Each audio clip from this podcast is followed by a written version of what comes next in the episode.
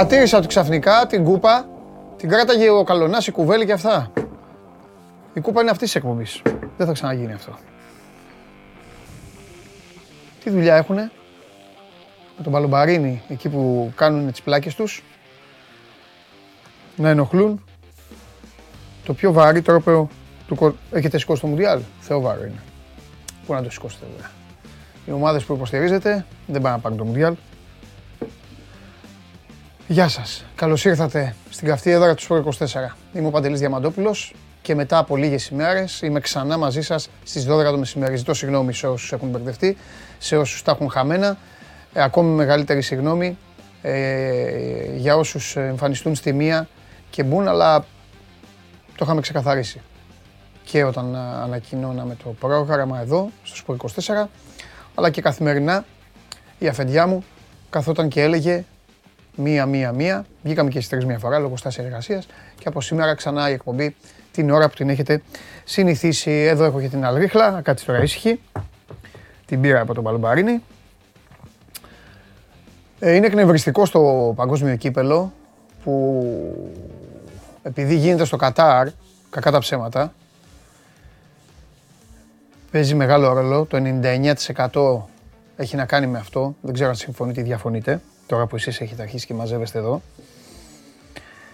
Είναι λίγο εκνευριστικό που δεν ασχολούνται μόνο με το ποδόσφαιρο. Προσπαθούν να στέλνουν διάφορα μηνύματα, προσπαθούν να ασχολούνται με θέματα που έχουν να κάνουν ακόμη και με την πολιτική. Θέλω να δώσω χαρακτήρα στον Άνταμς, τον αρχηγό των Ηνωμένων Πολιτειών, που απάντησε πάρα πολύ όμορφα στον ε, Ιρανό δημοσιογράφο. Θέλω να πιστεύω ότι είναι και δημοσιογράφος, για να μην νομίζετε ότι μόνο στην Ελλάδα γίνονται αυτά ο οποίος αφού πρώτα του έκανε την παρατήρηση του παίκτη για το πώς προφέρεται η χώρα του, το οποίο εντάξει δεκτό είναι, μπορεί και μας, όχι θα μας ενοχλούσε σίγουρα να ακούγαμε το όνομα της χώρας μας λάθος, του είπε ότι δεν λέγεται Αϊράν και λέγεται Ιράν, ζήτησε και συγγνώμη το παιδί. Και στη συνέχεια του έκανε και την προβοκατόρικη ερώτηση πώς αισθάνεται που παίζει στις Ηνωμένες Πολιτείες, που υπάρχουν ε, ρατσιστικές συμπεριφορές και όλα τα υπόλοιπα. Και το παιδί του απάντησε υπέροχα. Ο, ο, ο μέσος της Λίντς, για να μην ξεχνιόμαστε. Οι Ιρανοί λένε ότι απαιτούν από τους παίκτες τους για να μην έχουν προβλήματα να λένε τον ύμνο. Οι Καταριανοί βγαίνουν ρεπορτάζ ότι έβαλαν κόσμο να κρατάει τις φωτογραφίες του Οζίλ για να κοροϊδέψουν τους Γερμανούς. Γενικά είναι μια διοργάνωση η οποία έγινε στο καταχύμωνο. Είναι γνωστό τη σπάση γιατί έγινε και γιατί δόθηκε στο Κατάρ. Μιλάμε τα ίδια και τα ίδια. Και εκεί που θα έπρεπε να μιλάμε μόνο για ποδόσφαιρο, μιλάμε για όλα αυτά. Μπράβο, συγχαρητήρια στη FIFA. Μπορεί να τα κάνει και χειρότερα τα πράγματα. Το έχει αποδείξει εξάλλου ο καιρός να φεύγει, οι μέρες να περνάνε, να πάει μια ομαδούλα να το πάρει, να ησυχάσουμε. Εκεί σε λίγο θα μας καταντήσουν, να λέμε άντε να τελειώνει. Κατά τα άλλα, επειδή θέλουμε να βλέπουμε και μπάλα, οι Πορτογάλοι με το ακούμπησε δεν ακούμπησε του Ρονάλντο και με ένα πέναλτι που δεν δίνεται. Δεν μπορείς να το δώσεις αυτό. Ε, ο Βαρίστας έστειλε το διαιτητή σαν να του λέει πήγαινε εδώ στο πέναλτι. Μόνο στην Ελλάδα θα δίνονταν αυτό το πέναλτι για να τσακώνεστε εσείς ε, εδώ και να λέτε χέρι καθαρό μες στην περιοχή. Είναι, είναι το πέναλτι που όπως λέω εγώ, είναι το πέναλτι ε, που αυτός που το δίνει θα ήθελε ο ποδοσφαιριστής να είναι κουλός. Αυτό είναι το πέναλτι. Ανατομία αν κάνετε, αν έχετε κάποιο φίλο ορθοπαιδικό, θα σας πει ότι το ανθρώπινο σώμα δεν είναι το σώμα του Playmobil. Δεν μπορούσε ο Ουρουγουανός εκείνη τη στιγμή να βγάλει το χέρι του. Να το κρατήσει με το άλλο χέρι και να πέσει. Έπεφτε, πέστε εσείς. Προσπαθήστε να πέσετε κάτω. Προσπαθήστε να πέσετε στη μία πλευρά να μου πείτε τι θα κάνει το χέρι σας από μόνο του. Τέλος πάντων, θέλω να το δώσουν το πέναλτι να κερδίσει 2-0 η, η, Πορτογαλία. Μάλλον δεν θέλω να κερδίσει 2-0 η Πορτογαλία. Ήθελα να δώσει το πέναλτι, το δώσανε. Η Πορτογαλία κέρδισε 2-0 την Ουρουγουάη, η οποία είναι κατώτερη του αναμενωμένου και θα πω και κάτι εδώ. Δεν με ενδιαφέρει που παίζει στη Λίβερπουλ, μπορούσε να παίζει οπουδήποτε. Βρε καλέ μου προπονητή της uh, Αφού έχεις πάει στον πόλεμο. Αφού έχεις πάει στον πόλεμο και στο πρώτο παιχνίδι δεν τα πήγες καλά. Και παίζει με τους Πορτογάλους. Θα σου πω κάτι για την τελευταία σου ελπίδα που υπάρχει. Όσες πιθανότητες κι αν έχεις. Πήγαινε να πεθάνεις με αυτούς που πρέπει. Βάλε Καβάνι Σουάρες μαζί. Μπήκε ο Σουάρες μέσα και τον αισθάνθηκαν. Βάλε Καβάνι Σουάρες μαζί. Βάλε τα γερόντια. Άστον Νούνιες έξω. Άστον να τον Νούνιες. Άστον. Αφού δεν μπορεί τώρα. Βλέπεις. Ακόμη προσπαθεί να, να, να καταλάβει τι γίνεται στο Λίβερπουλ. Πήγαινε στον πόλεμο, πήγαινε στην πρώτη γραμμή και αν να πεθάνεις, κάντο σωστά. Αυτό έχω να πω για την ομάδα της Ουρουάης. Ε, κατά τα άλλα, χθες είδαμε δύο υπέροχα παιχνίδια νωρίς. Το ένα εδώ το είδαμε παρέα με τους uh, Σέρβους και τους Καμερουνέζους και παρακολουθήσαμε και την uh, χαζομαρίτσα της Νοτιού Κορέας γιατί το θεωρώ ότι θα, δεν θα έπρεπε να χάσει από την Γκάνα. Η Γκάνα έπαιξε, έπαιξε, ακολούθησε μια απέσια τακτική για εμένα στο τελευταίο δεκάλεπτο, συν τα 10 λεπτά των καθυστερήσεων, αυτό το τελευταίο 20 λεπτό. Όλοι πίσω μέσα στη μεγάλη περιοχή και διώξτε την μπάλα που να είναι ποδόσφαιρο του 1950. Αλλά είναι ότι οι Κορεάτες πλήρωσαν την αφέλειά τους και καλά να πάθουν. Κανείς δεν μπορεί να μαλώσει την κάνα επειδή κέρδισε. Ε, στείλτε από τώρα για τον Ολυμπιακό. Σας το έχω υποσχεθεί από χθες. Ό,τι θέλετε και ό,τι αγαπάτε. Ο Ολυμπιακός έχει πάρα πολλά ανοιχτά θέματα. Χθες δεν σας άφησα να στείλετε. Το κάνατε για τον ΠΑΟΚ και τον Παναθηναϊκό. Σήμερα στείλτε στο Instagram, μπαίνετε στο Instagram του Sport24, πηγαίνετε στα stories, εκεί που λέει ένα σχόλιο ή μία ερώτηση. Γράψτε ό,τι θέλετε, ό,τι αγαπάτε και στη συνέχεια σε βάθος εκπομπής θα τα συζητήσουμε όλα αυτά. Έχουμε πάρα πολλά ε, να πούμε σήμερα. Έχω αργήσει και να καθίσω. Εδώ βλέπετε, εδώ εκτός από μένα, βλέπετε και τον coach. Σήμερα άλλο ένα παιχνίδι και με ισοπαλία απέναντι στους Ουαλούς. Η δουλειά γίνεται. Θα καθίσω εδώ να δω και πόσοι μου έχετε μαζευτεί και τι γράφετε κι εσείς και τι λέτε. Λοιπόν, μαζί και σήμερα η ΔΕΗ, το Brad που προσφέρει ολοκληρωμένες λύσεις για αντλίες θερμότητας με εξειδικευμένες προτάσεις για το δικό σας σπίτι. Ρε να μου παίρνει το μουντιάλ. Θα έρθει η Μαρία σήμερα όμως και θα τη φτιάξω καλά. Άκουσε εκεί. Λοιπόν. Λοιπόν, λοιπόν, λοιπόν, λοιπόν, λοιπόν. Την εκπομπή τη βλέπετε όλο ζωντανή στο κανάλι του Sport 24 στο YouTube. Κάντε like, κάντε subscribe. Εσείς οι, οι πάντα πιστοί. Το ξαναπεί, το λέω κάθε μέρα. Όταν αρχίσει το πρωτάθλημα, οι υποχρεώσεις των ομάδων θα πλακώσουν και οι υπόλοιποι. Αλλά εσείς πάντα θα προηγήσετε. Γιατί εγώ τα σημειώνω όλα εδώ στο φίλου, στους φίλους μου, στο, ε, στην Κεφαλονιά, στο Περιστέρι. Εδώ λένε τις απόψεις τους για το πέναλτι. Κάποιοι λένε ότι είναι, ε, ότι είναι παράβαση. Ε, αν το χέρι λέει δεν έχει ακουμπήσει το έδαφος, η FIFA πλέον δεν το θεωρεί χέρι στήριξης, λέει ο Σπύρος. Πολύ σωστά, πολύ σωστά. Το λέει ίδιο λέει και ο Βασίλης, ο κανονισμός λέει ότι δεν είναι ε, χέρι στήριξης. Ε, εντάξει παιδιά, ε, εγώ συμφωνώ μαζί σας, ε, δεν θα καθίσω. Δεν θα καθίσω να... Δεν θα καθίσω να τσακωθώ ε, για το αν ήταν ή δεν ήταν, ο καθένας έχει τη γνώμη του. Ε, Έχουμε να πούμε για το Μουντιάλ, παιδιά, κλείστε τον Σάβα. Τι μαγικό είναι αυτό. Έχουμε να πούμε για το Μουντιάλ. Κάρτες και τα υπόλοιπα. Λοιπόν... Δεν μπορεί να το κάνει κάτι το χέρι όμως εκεί ο παίκτης. Δεν μπορεί ανατομικά. Δεν, τέλος πάντων, τώρα χαλάμε, χαλάμε το, να λέμε τα ίδια. Ε, η Βραζιλία κέρδισε 1-0 την Ελβετία με ένα καλό τελείωμα του Κασεμίρο. Πήρε την πρόκριση.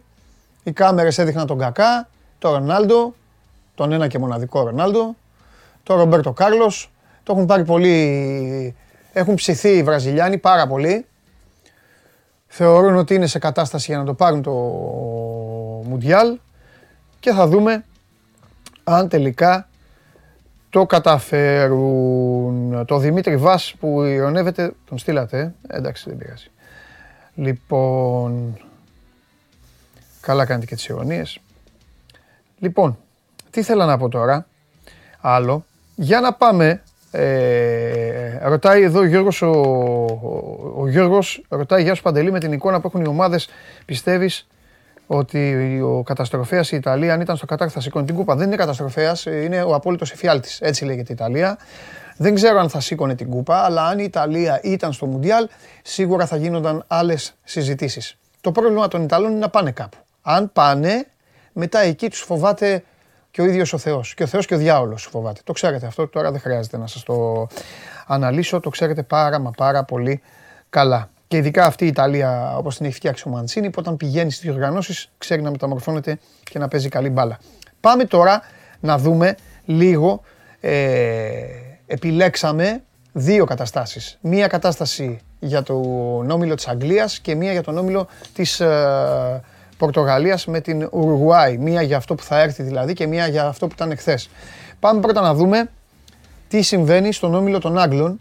Βλέπετε, δεν σας πνίγουμε λέμε πράγματα τα οποία ε, διαλέγουμε κάποια πραγματάκια, γιατί έτσι κι αλλιώς εδώ που τα λέμε τα γνωρίζετε. Μία βόλτα στο 24, άμα μπείτε, θα μπορείτε να βγάλετε άκρη. Και στη συνέχεια θα σας πω και τι έχει δώσει και ο Τσάρλι για σήμερα. Ό,τι κάναμε και χθες. Πάμε πρώτα λοιπόν να δούμε τι γίνεται στο... Τι γίνεται, ρίξτε την κάρτα, αυτήν έχετε έτοιμη, το ξέρω την έχετε έτοιμη.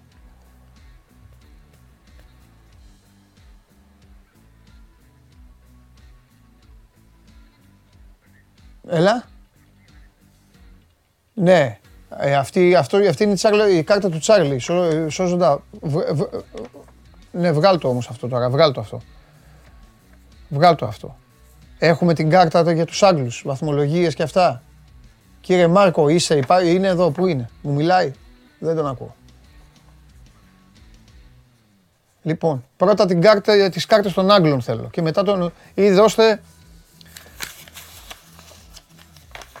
Εδώ λοιπόν είναι ο όμιλος της Αγγλίας. Τα λιοντάρια στους τέσσερις βαθμούς, οι Ιρανοί οι οποίοι για κάποιο λόγο το έχουν πάρει πατριωτικά και καλά κάνουν ποδοσφαιρικά, αλλά το εξωποδοσφαιρικό σκέλος δεν το έχουν πάει καλά μέχρι τώρα και είναι και άδικο για αυτούς να πρωταγωνιστούν μόνο και μόνο ε, να βγαίνουν δημοσιογράφοι και να λένε ότι οι μυστικές υπηρεσίες παρακολουθούν τους παίκτες του Ιράν αν μιλάνε, με ποιον μιλάνε και τι κάνουν. Τέλος πάντων, οι Ηνωμένες Πολιτείες είναι στους δύο βαθμούς. Οι Ηνωμένες Πολιτείες, οι οποίες καταλαβαίνετε και εσείς ότι κερδίζουν το Ιράν και περνάνε. Έτσι δεν χρειάζεται. Ε, είναι, είναι λίγο ξεκάθαρος ο όμιλος. Ο όμιλος θα ανακατευτεί αν κερδίσουν οι Ουαλοί τους Άγγλους. Αλλά και εκεί πάλι υπάρχουν κάποια δεδομένα. Για πάμε να δούμε τι.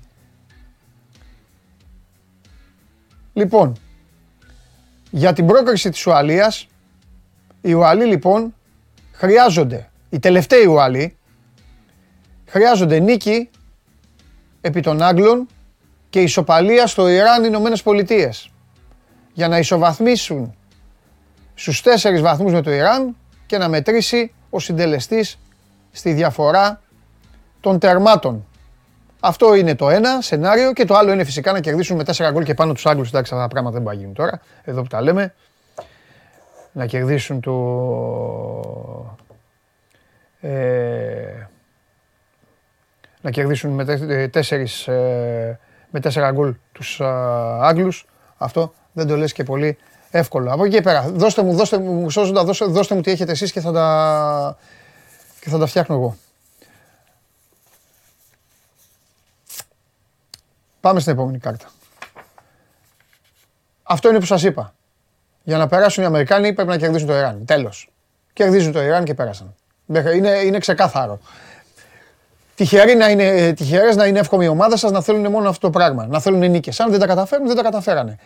Πάντα το προτιμούσα αυτό από το να έμπαινα σε καταστάσεις ναι και με ένα χ και να δούμε τι γίνεται στο άλλο και στο άλλο αν έρθει 7-7 και άμα αυτό και άμα ε, στραμπουλήξει το πόδι του ο, ο, ο τέταρτος διαιτητής και άμα πέσει και λίγο, λίγο ψυχάλα ε, και φυσήξεις και λίγο βοριάς και τα υπόλοιπα. Κερδίζουν οι Αμερικάνοι το Ιράν, πέρασαν. Ωραίο παιχνίδι. Αυτό είναι το μεγάλο παιχνίδι της ημέρας. Εγώ πιστεύω γιατί και οι Ιρανοί μετά τη νίκη τους επί των Ουαλών έχουν ψυχολογία. Έχουν φάει την εξάρα βέβαια από τα λιοντάρια, αλλά μετά κέρδισαν τους Ουαλούς. Έκαναν τα δικά τους. Οπότε είναι μεγάλο παιχνίδι για τους Αμερικανούς. Οι Αμερικανοί οι οποίοι δεν έχουν χάσει στο Μουντιάλ, αλλά δεν έχουν περάσει. Εδώ λοιπόν είναι τι θέλουν οι Ιρανοί. Μπράβο, βρήκαμε ένα αριθμό. Με νίκη λοιπόν επί των Ηνωμένων Πολιτειών, το Ιράν προκρίνεται στους 16. Ένα αυτό. Ό,τι ισχύει για τους Αμερικάνους λοιπόν ισχύει και για τους Ιρανούς.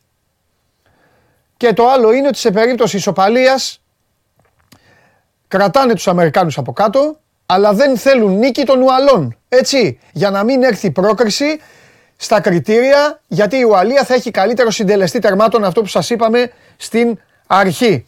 Πραγματικά είναι, καλά κάναμε και το διαλέξαμε, είναι το group το οποίο το βράδυ μπορεί να δώσει έμφαση όλο αυτό το... Καταλαβαίνετε λοιπόν από αυτές τις κάρτες ότι το παιχνίδι των Ηνωμένων Πολιτειών με το Ιράν είναι για αυτούς ένας μεγάλος τελικός. Θα έχει πανηγυρισμούς, θα έχει χαμονικητής δηλαδή, θα, θα διαλύσει το σύμπαν. Συνεχίζουμε. Εδώ λοιπόν τώρα πηγαίνουμε στον άλλο όμιλο και φεύγουμε από τα σημερινά και πάμε στα χθεσινά.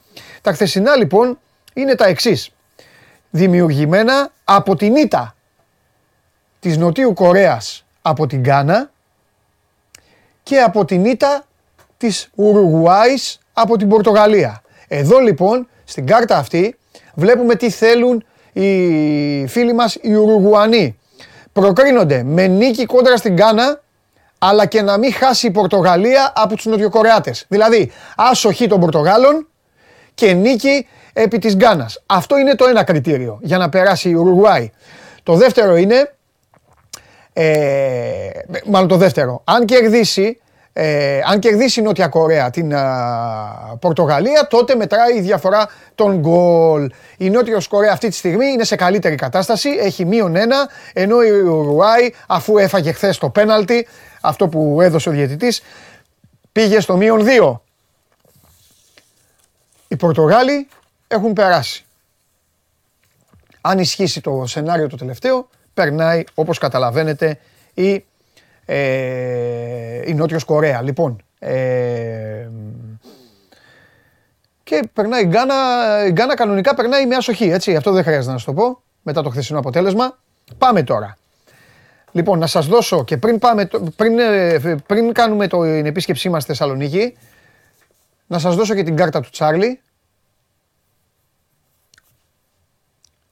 Ο Τσάρλι λοιπόν με ασιατικό χάντικα 1,5 σας προτείνει να παίξετε τον άσο της Ολλανδίας απέναντι στους διοργανωτές και αποκλεισμένους Καταριανούς.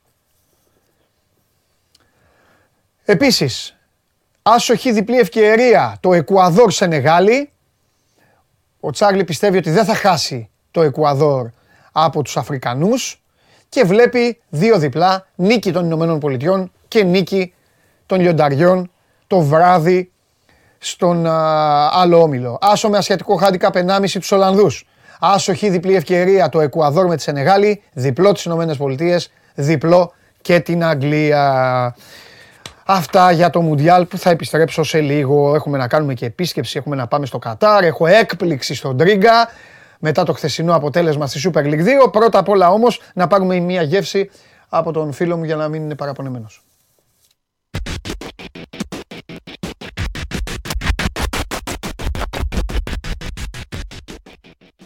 Έλα συνειδητοποίησα με την ανάλυση σου ναι. ότι η αρμάδα του Southgate έχει ήδη προκληθεί. Η αρμάδα, ήδη. η αρμάδα του Southgate είναι ναι. η μοναδική ομάδα η οποία έχει προκριθεί χωρίς φανφάρες και πανηγυρισμούς. Οι Βραζιλιάνοι χθες κλασικά έβγαζαν τον Ρονάλντο, του βγαίνει το πουκάμισο του Ρονάλντο, φαίνονταν τα υπόλοιπα τέλος πάντων. Οι, οι άλλοι μαζάλιζαν, οι άλλοι, οι άλλοι χορεύουν στα αποδητήρια. Σάβα μου, οι Αργεντίνοι χορεύαν στα αποδητήρια δηλαδή. Εγώ δεν θα το πω. Ζωντανή. Εγώ δεν, βέβαια, εγώ δεν θα το πω επειδή, επειδή την υποστηρίζεις την ομάδα. Οι Ολλανδοί σήμερα θα ρίξουν 25 γκολ στο Κατάρ. Κύριοι, θα, φύγουν. Θα φύγουν κύριοι. Ούτε τίποτα και αυτά. Πανηγυρίζανε. Η αρμάδα του Southgate λοιπόν που για να αποκλειστεί πρέπει να φάει 5 γκολ. Πού να φάει 5 γκολ. Γίνεται το, Χάρι Μαγκουάιρ, γίνεται το Χάρι Μαγκουάιρ να φάει 5 γκολ; Όχι. Μπράβο. Όχι, δεν γίνονται αυτά τα πράγματα. Κύριοι λοιπόν, κύριοι. Κύριοι. Πέρασε η ομάδα, έχει πάει στην επόμενη φάση και περιμένει. Περιμένει. Δεν τίποτα άλλο. Μόνο μην βγει δεύτερη. Έλα. Μην βγουν δεύτεροι. Γιατί μετά τους περιμένουν τα παιδιά του Κρόιφ. Γιατί δεν βγουν δεύτεροι. Λέω ρε παιδί μου, μην Να μην σκάσει κατά κερδίσουν και να κατηγορία. κερδίσει. Ναι, ο, ε, ναι, ναι. Άχι. Και να γίνει. Α, όχι, όχι. όχι. Άχι. Όχι, όχι. Scamming home και τέλος. Βέβαια. Βέβαια. Να σου πω τώρα, ε, Ναι. πρέπει να σου ομολογήσω ότι, Ότι, την ώρα που γινόταν το, αυτή η ματσάρα ε, ε, ε, τα- θε- πες το, χθες μία, τρεις, τρεις ξεκίνησε. Την ώρα λοιπόν που είχε ξεκινήσει η δεύτερη ματσάρα Νοτιού Κορέας ε, Γκάνας, ναι, εμφανίζεται ένας φαφαλιός στο γραφείο μου και μου λέει, αν πάντως δεν Παλάρα θέλει- παίζει ο Πάοκ. αν δεν θες μου λέει να δεις πάντως Μουντιάλ μου λέει αυτή τη στιγμή μου λέει ο Πάοκ κερδίζει 2-1. Του λέω του Φαφαλιού. Ο τρόμος που σου έχει προκαλέσει ο Ρασβάν Λουτσέσκου, ο τρόμος, Φίλος μου. Μην τον αποπέρνει. Ω, δεν το, ω, Κέρδισε φέτος. τον Περίμενε. αποπαίρνω φίλε. Φίλε τον αποπαίρνω γιατί ο κύριος Φαφαλιός Φως. στην ΟΠΑΠΑΡΕΝΑ, όταν πήγαμε στην ΟΠΑΠΑΡΕΝΑ, μόλις Ναι. έγινε το 2-0, μόλις έγινε το 2-0 κάνουν έτσι δίπλα μου και είχε- έλειπα από την καρέκλα. Πού Έλειπε. ήταν. Ε, Έφυγε. ε, είχε κάνει, έκανε πανηγυρισμό ο Τάσου Μητρόπουλου παλιά. Έκανε τέτοια. Σοβαρά. Ναι, Σοβαρά. έλειπε. Ναι. Ναι, όμως είδες εχθές. Παοκάρα έβλεπε. Μπράβο, αυτό του είπα. Του λέω, σου έχει προκαλέσει του λέω, τόσο τρόμο ο Ρασβάν Λουτσέσκου που δεν αντέχεις να δεις Μουντιάλ καν και, και βλέπεις εκεί. Θες να δεις τι γίνεται, τι κάνουνε. Η αλήθεια είναι ότι κεντούσε Ναι, ο, ο Πάοκ, ιδίως στο πρώτο ημίχρονο. Χθες Ναι. γι' αυτό έβλεπε ο φίλος μου ο Φαφαλιός ναι, τον Πάοκ.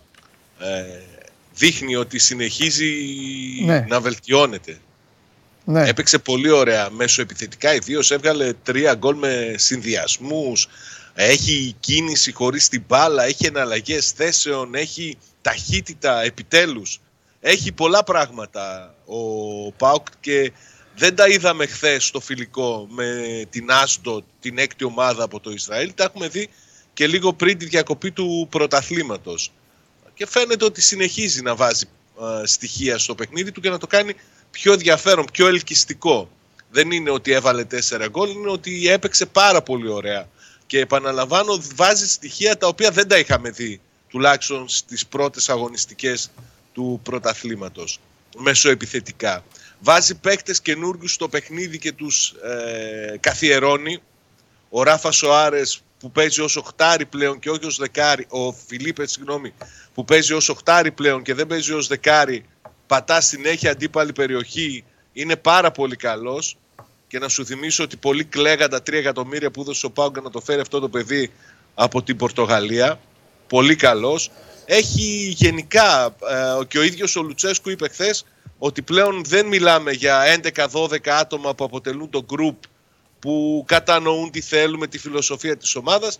Πλέον έχει ανοίξει αυτό και έχουμε φτάσει 18 με 20 ποδοσφαιριστές που μπορούν ανα πάσα στιγμή να χρησιμοποιηθούν χωρίς να μου δημιουργείται πρόβλημα στον τρόπο παιχνιδιού και χωρίς να υπολογίσω αυτούς τους τερματοφύλακες. Ναι. Για μένα είναι πολύ μεγάλη υπόθεση σε αυτό γιατί ξέρεις ότι αν έχει ένα κακό χαρακτηριστικό, ένα ελάττωμα ο Λουτσέσκου είναι ότι επιμένει σε αυτούς που θεωρεί βασικού, βασικό του γκρουπ.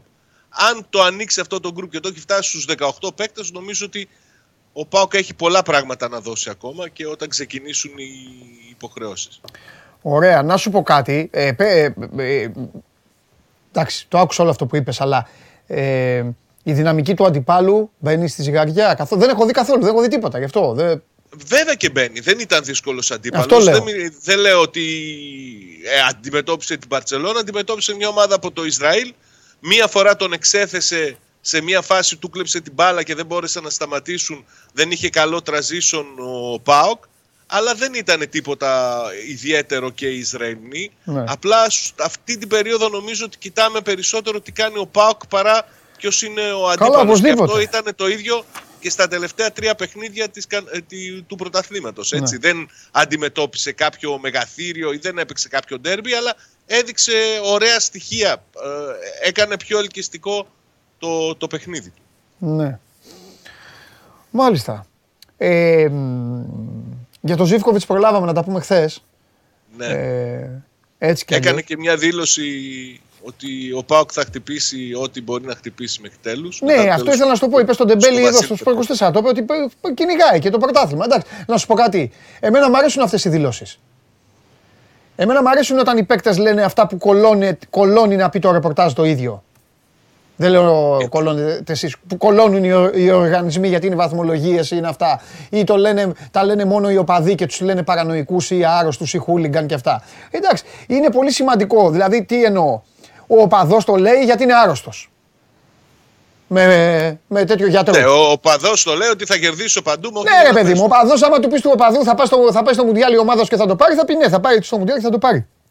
Άστος. Είναι όμως ωραίο να το λέει ένας παίκτης δείχνει νομίζω ότι δεν έχει φύγει νοοτροπία μέσα από τα αποδητήρια παρά τις δηλώσεις που έχει κάνει τις δημόσιες ο Λουτσέσκου. Ναι. Ο Πάουκ θα παλέψει ό,τι μπορεί να πάρει καλύτερο. Αν δεν είναι η πρώτη θέση, θα παλέψει για τη δεύτερη. Αν δεν είναι η δεύτερη θέση, θα παλέψει για το κύπελο. Αλλά ναι. δεν σημαίνει ότι επειδή είναι μια μεταβατική περίοδος ότι θα τα παρατήσει. Ναι. Σου είπα, πολλά θα κρυθούν για μένα και στις μεταγραφές. Ναι. Καλά, μεταγραφές μου απαγόρευσες. Χθε να, να σου πω, πω για μεταγραφές. Οπότε εγώ θα, θα ξαναμιλήσω όταν μου το επιτρέψεις εσύ. Το, ρωτήθηκε χθες ο Λουτσέσκο από τους συναδέλφου που βρίσκονται στην Κύπρο για τα μεταγραφικά και είπε: Με ρωτάτε μένα, ρωτήστε τον Μπότο.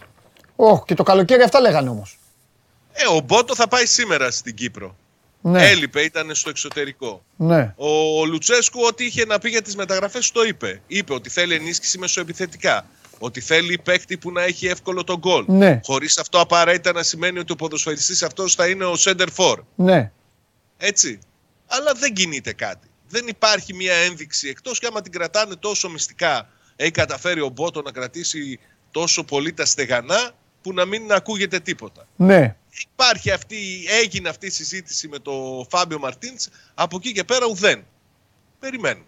Να δούμε. Αν Σάβα, εσύ πιστεύει ότι έναν παίκτη θα πάρει; Στο τέλος νομίζω έναν και θα είναι και ικανοποιημένοι. Έναν και μπροστά, ε. Δεκάρι περισσότερο. Δεκάρι. Εντάξει. Αφού μπροστά βάλει τον Πιτζίκι που πες χθες. Ε, εντάξει, είναι πολύ νωρίς για να υπολογίσει Έχει, θα, έχει τον Μπράντον Ντόμα, έχει τον άλλο το, τον επιθετικό από τη δεύτερη ομάδα, τον Κορτετζιάννη, για εναλλακτική λύση. Ναι. Θα ζοριστεί. Αλλά θα πιστεύω ότι εκεί έναν με, άμα βρει έναν παίκτη που έχει καλά νούμερα, καλούς αριθμούς μεσοεπιθετικά και του δίνει γκολ και assist, θα βοηθήσει και τον Νέλσον Ολιβέηρα. Κοίταξε να δεις. Και, και επειδή ο Πάοκ, ο Πάοκ είναι πολύ ψηλά στους αριθμούς δημιουργίας και βέβαια δεν περίμενα εγώ προσωπικά να δω τους αριθμούς. Οι αριθμοί απλά το έχω κάνει εδώ και όταν έρχεται και ο Κέσσαρης εδώ και συζητάμε για την όπτα Απλά το παρακολουθώ λίγο με ενδιαφέρον για να δω άμα, άμα οι αριθμοί επιβεβαιώνουν ότι επιβεβαιώνουν αυτό που, αυτό που βλέπω εγώ, χωρίς να τους... Ε, έτσι κι αλλιώς είναι νέα μόδα στη ζωή μας. Μάθαμε χωρίς αριθμούς. Οπότε αυτό μας ναι. κάνει και πιο... Ε, άλλες φορές μας κάνει και λίγο άδικους, αλλά πολλές φορές μας κάνει και πιο μπαρτοκαπνισμένους. Ε, αν πάρει και ένα δεκάρι καλό, τότε ο ΠΑΟΚ μπορεί να αυξήσει ακόμη περισσότερο όλο αυτό το δημιουργικό σκέλος. Ο ΠΑΟΚ είναι μια ομάδα η οποία γυρνάει την μπάλα υπέροχα. Χτίζει πολύ καλά το παιχνίδι της.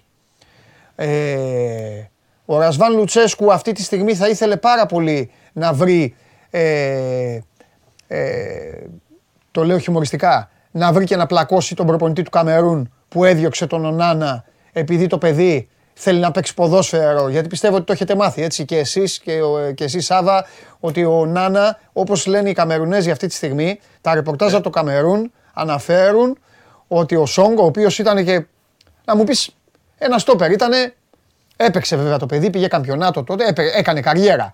Ε, έδιωξε τον Ονάνα γιατί διαφώνησαν, του είπε θα παίζεις με ελεύθερο, θα στέλνεις την μπάλα εκεί και του είπε ο Νάνα όχι, να δώσω δίπλα να κάνουμε build-up. Και του είπε δεν θέλω αυτό. Έλα. Ακούστηκε ότι του είπε ότι με αυτούς που έχουμε δεν μπορούμε να κάνουμε build-up, παίζει μπροστά. Ναι, λέει, αυτό το είπε λοιπόν. Μπράβο. Ο ίδιος ο προπονητής λοιπόν μειώνει στον τερματοφύλακα τους συμπαίκτες του, τον διώχνει και από πάνω. Μπράβο. Ε, εντάξει. Αυτά είναι τώρα. Λοιπόν, ε, για να γυρίσουμε στην κουβέντα μας, ο Λουτσέσκου λοιπόν που το κάνει αυτό, που θέλει να παίξει όμορφη μπάλα, Νομίζω ότι αν πάρει και ένα καλό δεκάρι, το οποίο θα του φέρει πιο χαμηλά τον Ντάντας και θα του δώσει και την ευχαίρεια να γυρίζει ο Ντάντας και να βλέπει και κάποιον, γιατί ο Ντάντας με τον Κούρτιτς προσπαθούν να, να, να είναι δεμένοι ως οφείλουν στις θέσεις που παίζουν. Αλλά άμα πάρουν την μπάλα από το πλάι ή ακόμη και από τα στόπερ, γυρνώντας βλέπουν πολύ μακριά τον Ολιβέηρα και αυτό είναι ένα θέμα. Ή τον Ντάγκλας Αουγκούστο τον βλέπουν πολύ κοντά τους, που και αυτό είναι ένα θέμα. Δηλαδή ο Πάοκ έχει χάσει βαθμούς γιατί δημιουργεί ένα οικόπεδο μεγάλο. Τα μεγάλα οικόπεδα είναι αυτά που μαυρίζουν τις ομάδες. Το έπαθε ο Ολυμπιακός με την ΑΕΚ. Δίνω ένα παράδειγμα για να το καταλάβουν. Που δημιούργησε η ΑΕΚ τον ανάγκα στον Ολυμπιακό να φτιάξει δύο οικόπεδα. Ο ΠΑΟΚ λοιπόν μονίμως ζει με ένα οικόπεδο. Όταν αυτό το οικόπεδο πάψει να υπάρχει, νομίζω ότι τότε ο ΠΑΟΚ θα παίξει ακόμη καλύτερα και θα, θα βρει και τον γκολ. Δεν είναι θέμα μόνο προσώπου. Αυτό σου είπα. Αυτό σου είπα εξ αρχής. Από την άλλη, βέβαια, τώρα δεν είμαι πολύ σίγουρος Ναι. για το ρόλο που θα έχει ο Κούρτιτς από εδώ και πέρα. Τι Δεν είμαι εννοείς. πολύ σίγουρο. Γιατί φαίνεται ότι έχει μπει ένας ακόμη Ναι. στο, στο παιχνίδι. Ναι. Δύο θα σου πω εγώ έχουν Ναι. μπει. Έχει μπει στην εξίσωση ο Φιλίπε Σοάρες. Ωραία. Φαίνεται ότι ο Καντουρί έχει ξεπεράσει αυτό το κακό με τους πολλούς τραυματισμούς. Μπορεί να υπολογίζεται ως 10 τουλάχιστον στα παιχνίδια που είναι μες στην Τούμπα και με θεωρητικά μικρομεσαίους αντιπάλους. Ναι. Αλλάζουν οι ισορροπίες στην τριάδα τη δεδομένη που είχαμε Ναι. στην αρχή του πρωταθλήματος και δεν χαλούσε τίποτα. Ντάντας, Κούρτιτς, Ντάγκλας, Αουγκούστο. Μμμ. Γυρίζει ο Αουγκούστο πίσω, μπαίνει στο 10 ο, ο, ο Καντουρί. Ναι. Ε, Είναι στο 8 πλέον και ο Φίλιππε Σοάρες που δείχνει ότι τα πάει καλά. Αλλάζει η κατάσταση και θα έχει και εκεί πολύ μεγάλο ενδιαφέρον να δούμε τι τελικά θα, θα προκύψει στη μεσαία γραμμή. Γιατί σου είπα ότι πλέον λειτουργεί πολύ καλά στη μεσαία τη γραμμή ο Πάουκ. Και, ε, κυρίως γιατί οι παίκτες που χρησιμοποιούνται κάνουν και κινήσεις χωρίς την μπάλα, αλλάζουν τις θέσεις τους, κάνουν εναλλαγές θέσεων στον αγωνιστικό χώρο. Μία βγαίνει μπροστά ο Σβάμπ, μία βγαίνει ο Φιλίππε Σοάρες, μία βγαίνει ο Ντάντας. Έχει μια τέτοια ε, ε, κίνηση στη μεσαία γραμμή που τον κάνει πολύ ως ένα βαθμό. Το, εκτός του το καλύπτει όποιες αδυναμίες είχε στην ταχύτητα, τον κάνει και λίγο απρόβλεπτο πώς θα κινηθεί Ναι. η μπάλα από τον άξονα. Τέλος πάντων, για να δούμε, κυρίες και κύριοι, όταν τελειώσει το Μουντιάλ, ο ΠΑΟΚ Εδώ θα γυρίσουμε. ο ΠΑΟΚ έχει ωραία πράγματα. Ωραία πράγματα για να, για να, για για να δοκιμαστεί. Έχει ένα κύπελο που στο βάθος έχει Παναθηναϊκό και μετά έχει πιο στρωμένο δρόμο. Δηλαδή ο ΠΑΟΚ και ο Παναθηναϊκός έχουν πιο στρωμένο δρόμο από την άλλη πλευρά, χωρίς να υποτιμούμε κάποιον. Και φυσικά ο ΠΑΟΚ έχει, πλην του Παναθηναϊκού, έχει Ολυμπιακό. Άρη, Ολυμπιακό. Ε, ναι, Άρη, προσπαθώ να, να βάλω τη σειρά. Άρη, Ολυμπιακό, Ολυμπιακό, ΑΕΚ στην Τούμπα. ΑΕΚ στην Τούμπα. Έτσι, με αυτή τη σειρά. Οπότε μπορούμε να δούμε. Έχει να δώσει. Έχει να δώσει εξετάσεις και μάλιστα σε ιδιαίτερα φιλικό περιβάλλον. Τις πε- σχεδόν όλες από αυτές. Φιλιά, Και θα έχει και βα- ε, Παντελή Διαμαντόπουλο εκεί. βέβαια, βέβαια, βέβαια, Βέβαια. βέβαια. Φιλιά, Περίμενε. τι, Υπάρχει και αύριο αυτή η ιστορία με την Επιτροπή Επαγγελματικού Αθλητισμού ναι, στις 12 το μεσημέρι. ναι, Ο ΠΑΟΚ θα πάει εκεί με οργανωμένη νομική εκπροσώπηση και μάλιστα ενισχυμένη. Δεν θα είναι μόνο το νομικό επιτελείο της ΠΑΕ. Για μια υπόθεση πάντως που φαίνεται Ναι. τουλάχιστον από αυτό που θεωρείται στην Τούμπο ότι απλά θα πρέπει να αποδείξει ημερομηνίες. Στη λογική δηλαδή ότι δεν μπορεί να σταθεί ο ισχυρισμός της Επιτροπής Επαγγελματικού Αθλητισμού για ψευδή δήλωση από την πλευρά του Γιώργου Σαββίδη σε μια ημερομηνία στην οποία το βούλευμα που έχει εκδοθεί σε βάρος του δεν είχε γίνει αμετάκλητο ακόμα. Εφόσον το αποδείξει αυτό, στον ΠΑΟΚ θεωρούν ότι δεν υπάρχει υπόθεση ότι κλείνει αύριο κιόλας ότι δεν, δεν μπορεί να εισηγηθεί κάτι επιβαρυντικό η Επιτροπή Επαγγελματικού Αθλητισμού αν αποδειχθεί αυτό που σου περιέγραψα πριν. Ωραία. Θα έχει ενδιαφέρον όμως γιατί ξέρεις ότι ο ΠΑΟΚ έχει ιδιαίτερες ιστορίες με την Επιτροπή Επαγγελματικού Αθλητισμού και πολλά, πάρα πολλά θα ακουστούν. μάλιστα, ωραία. Για να δούμε. Φιλιά, έλα Σάβα μου, τα λέμε. Καλή συνέχεια. Τα λέμε, τα λέμε. Αυτά από τον ΠΑΟΚ που είναι στην Κύπρο και προετοιμάζεται για ένα χειμώνα με πολύ μεγάλο ενδιαφέρον. Μ' αρέσει να ταξιδεύω εγώ. Τώρα με το Μουντιάλ έχουμε χάσει και τα ταξίδια που πηγαίνουμε και ενοχλούμε τους Έλληνες παίκτες. Πού να τους ενοχλήσουμε. Ε, έχουν πάει διακοπές. Αυτό είναι φοβερό πάντως. Βλέπω τους ποδοσφαιριστές εκεί, πε- πολλούς ποδοσφαιριστές. Άλλοι επιλέγουν καλοκαιρινούς προορισμούς, άλλοι επιλέγουν α, ε, να πάνε στα χιόνια. Τους καταλαβαίνω πάντως, θα σας πω γιατί. Ξεσπάνε. Ξεσπάνε γιατί πότε στην καριέρα τους έχουν καταφέρει τέλος Νοέμβρη, αρχές Δεκέμβρη να είναι διακοπές. Κάποιες ομάδες έχουν δώσει πάρα πολλές ημέρες διακοπών. Η Λίβερπουλ το ξέρετε. Η Λίβερπουλ ξέρετε ότι έχουν δύο εβδομάδες διακοπές. Δείτε που είναι οι παίκτες της Λίβερπουλ. Ε, ε, ε, κλόπ αγνοείται. Ποδόσφαιρο αγνοείται στο Λίβερπουλ. Θα τα πούμε αυτά όταν έρθει η ώρα. Κυρίες και κύριοι, εδώ και ημέρε, εδώ και ημέρε του είχα πει ότι αν γίνει αυτό που θα γίνει, του έχω έκπληξη. Θα τον κάνω να συγκινηθεί και στο Κατάρ. Πάμε στο Κατάρ. Πάμε. Περίμενε. Χαίρετε. Εδώ σε έχω. Χαίρετε. Εδώ σε άσε μωρέ τα χαίρετε. Εδώ σε έχω. Εδώ. Εδώ σε έχω. Εδώ αγόρι μου, κοίτα εδώ τι μου στείλαν τα παιδιά. Εδώ είναι η εκπομπή, είναι η, εκπο... ε, η εκπομπή που, ε, όλων των ομάδων. Ε, προκαλώ όλες τις ομάδες, όλες τις ομάδες της Ελλάδας να μπαίνουν στο show must go on. Η Κηφισιά το έκανε πρώτη. Εδώ Κηφισιά Football Club. Το Ζιρίνι, με σύνθημα το Ζιρίνιο είναι δικό μας. Η μοναδική καθημερινή αθλητική εκπομπή που στηρίζει το Ζιρίνιο. Αυτή τη στιγμή στο ΣΕΓΑ, στο ΣΕΓΑ σε αυτή τη στιγμή πληροφορίες λένε ότι έχουν πάρει οθόνες και πετάνε ντομάτες πάνω στις οθόνες. Αλλά δεν με νοιάζει. Εδώ, εδώ σε έχω, αυτό; νορθίστας. Πόσοι είμαστε, 50, Και από αυτά 35 άτομα, δεν έχει σημασία. Εδώ. Λοιπόν, συγγνώμη στην Καλιθέα, έτσι είστε και γείτονας. Αλλά τι με νοιάζει, γιατί μου στείλει η Καλιθέα. Εδώ οι φίλοι μου μου στείλανε. Εδώ. Αυτή είναι η εκπομπή. Πιο κατάρα. Άσε μας, κάνε μας τη χάρη. Κάνε μας τη χάρη, εσύ, Τρίγκα. Τι να μας πεις τώρα. Κοίτα τώρα πώς θα γραφτεί η ιστορία. Πώς θα κλάψει όλη η Κηφισιά. Κοίτα τι θα κάνω. Εδώ κοίτα. Αυτό εδώ μπορεί να κρυθεί και Μ' ως αρέσει. μεγαλύτερη ιεροσιλία, η η ιεροσιλία στην ιστορία του ποδοσφαίρου. Αλλά δεν με ενδιαφέρει καθόλου. Μ' αρέσει. Αυτό. Όπως βλέπεις και εγώ έχω βγει προετοιμασμένος. Οχ, Εδώ. δεν το είχα δει αυτό. Πήγα να σου πω, Juventus έχεις ντυθεί. Α, έχεις φορές φορές Εδώ. τα άλλα της ομάδας, ε. Ε, τι θα γίνει. ε, Φλέγεται η Κηφισιά αυτή τη στιγμή. Εκεί στο, σταυροδρό- στο σταυροδρόμι, ο τροχονόμος στον μπαρ που πηγαίναμε και πίναμε. Ρε Ματίκα, εσύ που είσαι βόρειος. Υπάρχει ακόμα αυτό το, κλα... το κλαμπάκι. Πού να ξέρουν τώρα αυτοί, το τροχονόμο; Πού να τα ξέρουν αυτοί; Αποκλείεται να υπάρχει Μεγάλη όμως. νίκη εχθές. Ναι. Μεγάλη εμφάνιση όμως ε, κατά βάση. Τα τρία αστέρια τι αποτέλεσμα είναι; έρθει. Οι τρεις δρόμοι της Κηφισιάς. Ε, Κηφισίας. Είναι τα, τα, τα ε, σήματα. ε, Α, τι είναι τα τρία αστέρια; Βλέπεις. Ναι, τι είναι τα Έχουμε και τρία αστέρια. αστέρια. Τι είναι; Έχουμε και τρία αστέρια. Τα ναι, τρόπαια. αλλά που τι έχουμε είναι, ρε κατακτήσει. φίλε; Έχουν, οι ομάδες έχουν. Δέκα εντάξει, πρωταθλήματα τι το είναι τα- ένα, ξέρω εγώ, Μουντιάλ. Α, Πρωταθλήματα και κύπελα. Εδώ, εδώ. Τι κύπελα, Αθηνών. Θα, θα, θα βάλουμε κι άλλο φέτος. Θα βάλουμε κι ένα τέταρτο. Τι τραβάμε. Μάλιστα. Φέτος θα μπει και τέταρτο αστέρι στη φανέλα. Λοιπόν, λέγε. Να ξεκινήσουμε από τα σοβαρά ή να ξεκινήσουμε από τα λιγότερο σοβαρά; Όχι, θα ξεκινήσουμε από τα σοβαρά. Χθες τα αφήσαμε Ωραία. τελευταία. Σήμερα ξεκινήσαμε έτσι την Μπράβο. εκπομπή. Μεγάλη εμφάνιση χθες. Ναι. Να είναι καλά το VPN που μας επέτρεψε να δούμε και το μάτς εδώ στο Κατάρ. Α, βέβαια. Ε, για να καταλάβεις, ε, ήμουν στο Νότιο, Κο- Νότιο, Κορε- Νότια Κορέα, Γκάνα, Ναι. στη, στα δημοσιογραφικά και είχα ανοίξει το κινητό και έβλεπα μπροστά, μπροστά το, την Κηφισιά. Εντάξει, το αξίζει αυτή η ομάδα. Ε, βέβαια. Μας έδωσε μεγάλη χαρά χθες. Ναι. Πιο πολύ μας έδωσε χαρά για την εμφάνιση, έτσι, γιατί ήταν πάρα πολύ καλή εμφάνιση χθες. Ναι. Πιστική νίκη, δεν απειλήθηκε καθόλου η ομάδα στη διάρκεια του αγώνα. Κράτησε πάλι το 0.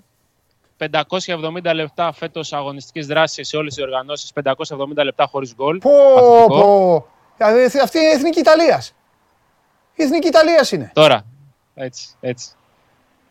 Και ακολουθεί ένα πάρα πολύ δύσκολο παιχνίδι. Πάρα πολύ δύσκολο παιχνίδι εκτός έδρας με την προοδευτική. Με την προοδευτική παίζετε τώρα; Ναι. Αυτό δεν το ήξερα, δεν μου το έχει πει. Λοιπόν. Όχι, να τσακωθώ εγώ με τους φίλους μου. Ε, κύριε Τρίγκα, για να σου κάνω σένα την κονσόμα. Πώς με βλέπετε; Όχι, πες με την προ. Α, ε, ε, συγγνώμη, έτσι. Ευχαριστώ τα παιδιά. Με φτιάξανε. Λοιπόν, έλα ρε τώρα, με προ. Πού, περίμενε, πού, στον Προοδευτική κορυδαλό. ήταν. Ναι, ναι, ναι. ναι. Α, θα φας και ξύλο. Ε, συγγνώμη, έλα. Για λέγε. Με προοδευτική εκτός έδρας τώρα Ναι. για το 4 στα 4 στο πρωτάθλημα. Ναι. Μάλιστα. Α, είναι, είναι τέταρτη αγωνιστική με προ, ε. Ε, είναι πέμπτη. Α, είναι πέμπτη. Α, υπάρχει τέσσερα στα τέσσερα έχει μια- τώρα. εν- ένα εξα... Όχι, 3 στα 3 έχουμε ένα παιχνίδι διεξήχθη με τον Μπάουρουφ την προηγούμενη εβδομάδα. Περιμένουμε να οριστεί από τη Λίγκα Μάλιστα. για να γίνει και το εξαναβολή. Μάλιστα, πολύ ωραία. Λοιπόν, χθες δεν έχεις παράπονο, είδες ματσάρες. Έτσι δεν είναι; Ναι, ωραία. Εντάξει, Άμα. είδες και την. α, Και τη- είδες και την. της α, είδες Της και την πολύ Νοτιοκορέας κακή. με την Γκάνα και Ναι, η Γκάνα με. να ξέρεις Εγώ ότι οι με Νοτιο- εκνεύρισε η οι Γκάνα στο τέλος, να ξέρεις. Νοτιοκορεάτες- Οι Νοτιοκορεάτες δημοσιογράφοι Ναι. είναι οι πιο, εκδηλ, οι πιο εκδηλωτικοί Α, στα δημοσιογραφικά. Ε, εντάξει. Φωνάζανε, ε, πανηγυρίζανε, σαν τους Έλληνες στεναχωριόντουσαν, δημοσιογράφους ήταν πάρα πολύ ορισμένους εκεί. δηλαδή τε- τέτοιο όταν βλέπουν τις ομάδες τους. Πες το και έτσι. Όταν, ε, τι, όχι, πες το και έτσι, έτσι το λέω. Δημοσιογράφους, τέλος πάντων. Εντάξει, ναι, για πες. Και το, το βραδινό του εντάξει, το οποίο το παιχνίδι της Πορτογαλίας δεν ήταν τόσο εντυπωσιακό. Ναι. Δεν είχε τόσο πολύ στο θέμα. Γιατί νομίζω ότι η προσέγγιση του Ουρουγουάης ήταν πάρα πολύ απογοητευτική εχθές. Ε, η παθητικότητα που είχε να παίξει το δικό της μισό, βέβαια. Θα μου πεις τι παθητικότητα είναι αυτό. Ήταν από το πρώτο λεπτό άρχισαν και βγάζαν τα εξάταπα στον αέρα. Ναι. Οκ. αλλά δεν είχε διάθεση να παίξει ποδόσφαιρο επιθετικό η Ουρουγουάη.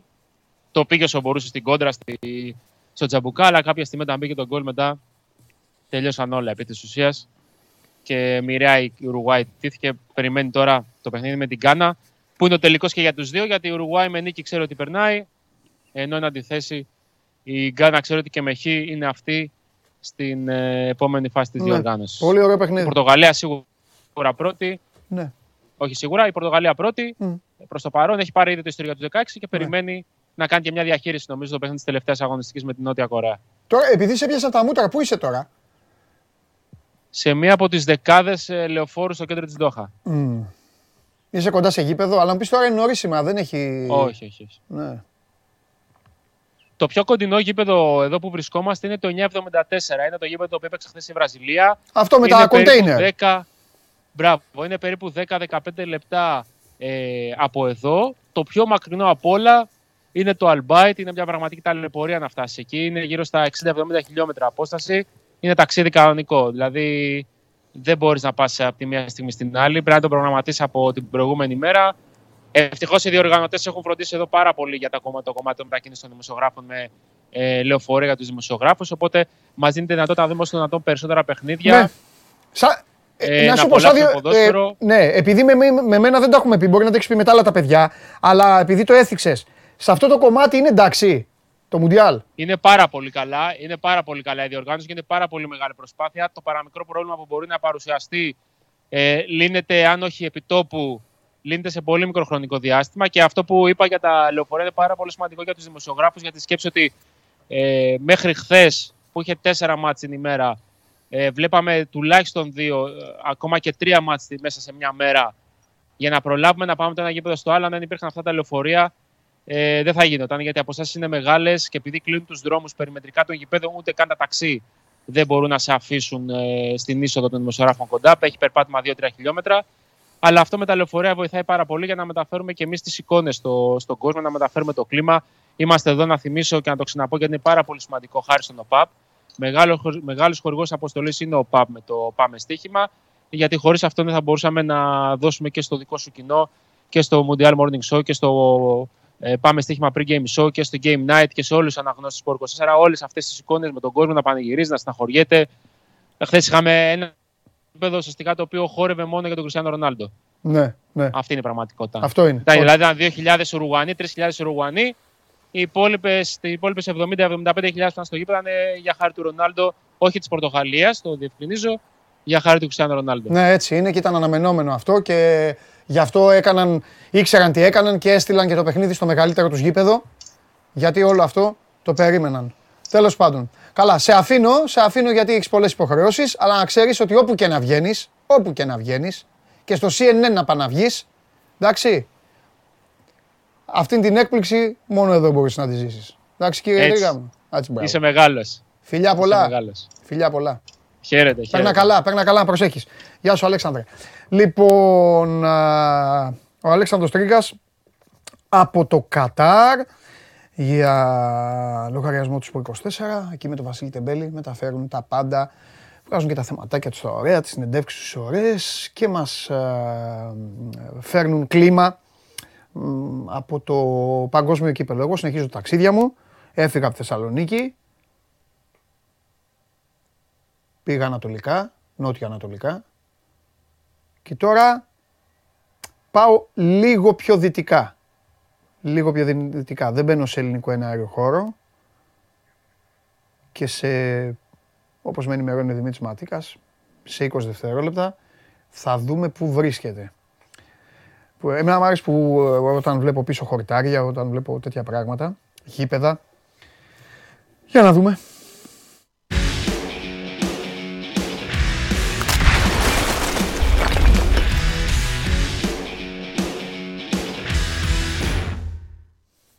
Ε, σας είπα εγώ. Χαίρετε. Πρασινάδα. Πρασινάδα. Με, Εσύ, πρά- εντάξει. με πράσινη ομάδα είναι ο άνθρωπος, πρασινάδα θα δείχνει. Πράσινη σκηνοθέτη, όλα καλά. Δεν Θε- πρέπει να έχεις παράπονο πάντως. Έχω, σου έχω βγει από ό,τι το οποίο θέλεις. Όχι, όχι, όχι. Δεν έχω κανένα. Κανένα παράπονο δεν έχω εγώ. Θέλω να μου πεις αν έχει κανένα παράπονο ο Γιωβάνοβιτς.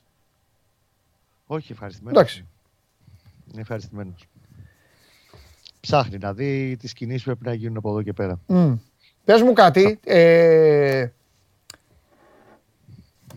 τι προετοιμασία, βάλε μας, αν, αν έχετε μιλήσει δηλαδή μαζί του ή αν το έχεις βγάλει από το Ναι, ρεπορτάζ. βέβαια.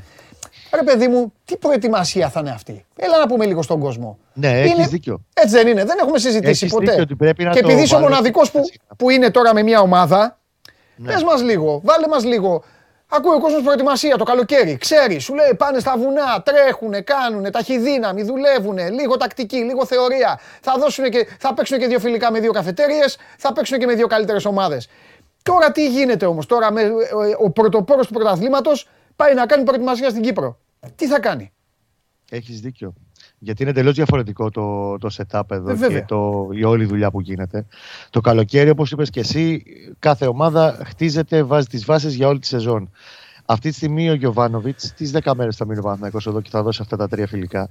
Δεν πρόκειται να αρχίσει να ψάχνει να κατασταλάζει ποιος θα είναι ο βασικός κορμός, τι στυλ ποδοσφαίρου θα παίξει.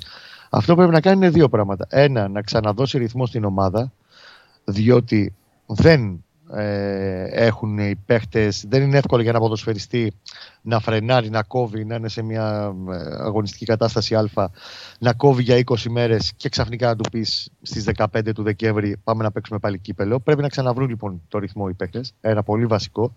Και δεύτερο αυτό που πρέπει να κάνει είναι αφενός να φρεσκάρει λίγο την ομάδα, με τρεξίματα χωρίς να παίρνουν τα βουνά και να τρέχουν τώρα γύρω-γύρω σε όλη την Κύπρο. Συγκεκριμένες ασκήσεις φυσική κατάσταση. Η ομάδα είναι ρολαρισμένη ήδη. Και αφετέρου να δουλέψει μικρές λεπτομέρειες. Αυτό το έχει κάνει ήδη από τη χθεσινή προπόνηση. Την πρώτη την απογευματινή, εδώ που είδαμε στα 150 μέτρα είναι από εδώ το γήπεδο της Πέγεια που κάνει τις ε, προπονήσεις ο Παναθηναϊκός και ήταν η βάση του. Θέλει δύο πράγματα. Θέλει να δουλέψει ακόμα περισσότερο. Ποιο είναι τα, ένα από τα πιο σημαντικά βλέπει του Παναθηναϊκού είναι η κυκλοφορία της μπάλας. Αυτό είδε προς το φίνις ε, του πρώτου γύρου δεν θα έλεγα να το χάνει, να τονεί τέλος πάντων η ένταση τη κυκλοφορία μπάλας, οι, οι ιδέες, το πώς απεγκλωβίζεται από το pressing των αντιπάλων. Δυσκολεύτηκε σε κάποια κομμάτια των αγώνων του. Αυτό θέλει να το βελτιώσει ο Γιωβάνοβιτς. Ένα κρατούμενο βασικό. Το high press εξακολουθεί και το δουλεύει καλά και φαίνεται αυτό και στα μικρά τουρνουά που τους κάνει όπως έκανε σήμερα το πρωί. Ε, το έτερο κομμάτι που θέλει να, να βάλει είναι όλη η ομάδα να συμμετέχει πολύ περισσότερο στην, ε, στη δημιουργία. Δηλαδή, το χτίσιμο των επιθέσεων να μην έχει μόνο ένα συγκεκριμένο μοτίβο, εκτός από το Χουάνκαρ, να βάλει από την δεξιά πλευρά και τον ε, Κότσιρα, να αρχίζει να δουλεύει κάποια πράγματα περισσότερο στο πώς θα προσεγγίζει πιο ορθολογικά. Κλειδί σε όλο αυτό και είναι πολύ ευχάριστο για τον Ιωβάνοβιτς είναι ο αθλητής που λέγεται Μπερνάρ. Ο Μπερνάρ για το, στο δεύτερο γύρο για τον Παναθηναϊκό ανεξαρτήτως αν θες τη γνώμη τους ποδοσφαιριστές που θα αποκτήσει, που θα αποκτήσει ποδοσφαιριστές, είναι πολύ σημαντικό να τον έχεις σε καλή κατάσταση, να τον φέρεις στα επίπεδα του κανονικού Μπερνάρ. Δεν θα αρχίσω να σου λέω τώρα μεγαλοστομίες ότι σήμερα στο, στα, ε, τους χώρισε σήμερα, έκανε το σήμερα το πρωί ένα οικογενειακό τουρνουά ε, με τέσσερις ομάδες, 6 εναντίον 6. Ο Μπερνάρ τον έβλεψε, ξεχώριζε σαν τη μήγαμε στο γάλα. Είναι σε καλή κατάσταση, είναι, έχει τρομερή αυτοπεποίθηση, βγάζει την, ε, την ποιότητά του και τη φαντασία του. Θυμάστε τη λέξη φαντασία, την είπε ο Γιωβάνα στην τελευταία συνέντευξη που Ναι, το ναι, μάτς, ναι. μετά το μάτς με τον Ατρόμητο. Ε, δεν θα σου πω τώρα μεγαλοστομίε ότι ε, τρέμεται τι έρχεται ο Μπερνάρ. Φαίνεται ότι είναι καλύτερα και πατάει και προσαρμόζεται ακόμα καλύτερα κάθε μέρα που περνάει και είναι σημαντικό για τον Γιωβάνοβιτς. Ειδικά ο Μπερνάρ να του δώσει αυτά που, για τον οποίο τον πήρε ο Παναθηναϊκός το περασμένο καλοκαίρι. Ξαναλέω, ανεξαρτήτως του εξτρέμ που θα έρθει, του δεύτερου δημιουργικού χαφ, του backup πίσω του Παλάσιος κτλ. Αυτά δουλεύει και αυτά θα δουλέψει. Στα φιλικά επίσης να έχουμε μια εικόνα ότι δεν πάει να βρει τώρα το βασικό κορμό, τον ξέρει. Ξαναλέω, το βασικό είναι να βρουν ρυθμό και να δει, επειδή πρόσεξε, ο Γενάρης έχει 8 μάτς στα 6 εκτός έδρας μέσα σε 28 μέρες με το κύπελο εφόσον περάσει το Βόλο και 3 μάτς με τον Μπάο και ένα μάτς με την ΑΕΚ στην ε, Παπαρίνα. Είναι μακιάμος ο Γενάρης του Αθηναϊκού. Ναι. Οπότε εκ των πραγμάτων ξέρει ο Γιωβάνοβιτς, το έκανε και πέρσι τέτοιο καιρό, θα ανοίξει το rotation. Δηλαδή θα αποκτήσει πιο ενεργό ρόλο ο Τσοκάη, ε, θα μπει περισσότερο, δεν θα έλεγα μόνο ο Βέρμπιτς και άλλοι ποδοσφαιριστές. Θα δεις το Σάντσες να αλλάζει θέσεις με τον ε, βασικού με, το, με τον Κότσιρα. Θα παίξει ο Ροντίκη στο κύπελο. Το θεωρώ πάρα πολύ πιθανό έως δεδομένο πλέον ότι δεν γίνεται να βγει όλη η χρονιά και έτσι. λογικό. Και είναι και λογικό. Και θέλει να τους, ειδικά μέσα από αυτά τα φιλικά, γιατί δεν είναι της, δεν είναι αστεία. Η Μπερσεβά είναι μια καλή ομάδα. Η Πάφος είναι πρώτη στην Κύπρο. Είναι καλά φιλικά τώρα. Δεν είναι πειραρίε αυτά που λέγαμε παλιά, Ναι. τα τρέχαμε στα βουνά. Πε- Θέλει να τους δει όλους να παίρνουν ε, ρόλο, να βρίσκουν ρόλο συγκεκριμένο στην ομάδα, στο rotation, το οποίο θα ανοίξει και από εκεί που είναι στους 14-15 παίχτες. Με αυτό έκλεισε την, ε, τον πρώτο γύρο, θα πάει δεδομένα στους 20 συν αυτούς που θα αποκτηθούν. Μμμ. Αυτό το θεωρείς δεδομένο. Άλλο πινελάκι. Και μου αρέσει που εξωπρο- σου έλεγα χθες για το Διούδη Ναι, και δεν είπαμε τον Λοντίγκιν, ο οποίος είχε κάνει, είχε κάνει εξαιρετική σεζόν στα Γιάννηνα και ακόμα δεν έχει παίξει ο άνθρωπος. δεν έχει παίξει και πρόσεξε να δεις. Για τα, τα συζητάμε αυτά με τον κόσμο και το καταλαβαίνουμε και λίγο καλύτερα γιατί από κοντά. Αυτή είναι η αξία το να παρακολουθείς από κοντά την προετοιμασία. Βλέπεις συμπεριφορές, βλέπεις το πώς θα τη δουν οι παίκτες. Το ρυθμό στην προπόνηση που κάνουν οι τερματοφύλακες, γιατί το ένα κομμάτι της προπόνησης δουλεύουν ξεχωριστά οι goalkeeper με τον προπονητή των τερματοφυλάκων, τον Γιώργο Μουντάκη. Το δίνει πάντα αυτός που δεν παίζει.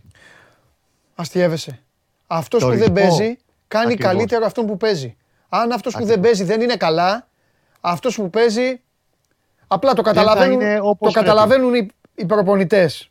Αν αυτός που δεν παίζει, ξέρεις, το κάνει Όταν- επίτηδες ή δεν τα δίνει όλα ή Ακριβώς. είναι Όταν ξενερωμένος βλέπεις το ή χίλια δυο. Λοντίκιν, λοιπόν, ε, ακόμα και το Διούδη, ο οποίος είναι εδώ μαζί με την υπόλοιπη ομάδα, ασχέτως αν δεν υπολογίζεται, αλλά κυρίως τα βλέπεις το Λοντίκιν που αυτή τη στιγμή Μα θεωρητικά. και ο είναι το Διούδης πρέπει να μονοδίκης. είναι καλά Κώστα για να μπορεί να, να φύγει. Κατάλαβες, να τον δει η Ακριβώς, ομάδα. ακριβώς. Και ο ίδιος είναι στι προπονήσει μια χαρά, επαγγελματίας 200% είναι. Αλλά όταν βλέπεις το Λοντίκι να ασκίζεται, σαν το σκυλί στην προπόνηση, καταλαβαίνεις γιατί ο Μπρινιόλη φέτος πιάνει και τα αεροπλάνα. Αυτό μπο... Ωραία το συζητάμε εδώ. Ειλικρινά, μπα- μακάρι να μπορούσα να το μεταφέρω περισσότερο με εικόνες. Ναι. Θα ανεβάσουμε κάποια βίντεο σε λίγο από την προπόνηση των φυλάκων στο Σπόρ 24 και τα γκολ του, του Μπερνάρ που έβαλε στο δίτερμα και οι Πορτοκαλί πήραν το, το τρόπαιο, ας το πούμε, το ιστορικό τουρνουά. Ε, και ό,τι μπορούμε παραπάνω είναι πολύ σημαντικό να μεταφέρουμε και με εικόνα από τις προπονήσεις ε, της ομάδας για να βλέπει και ο κόσμος.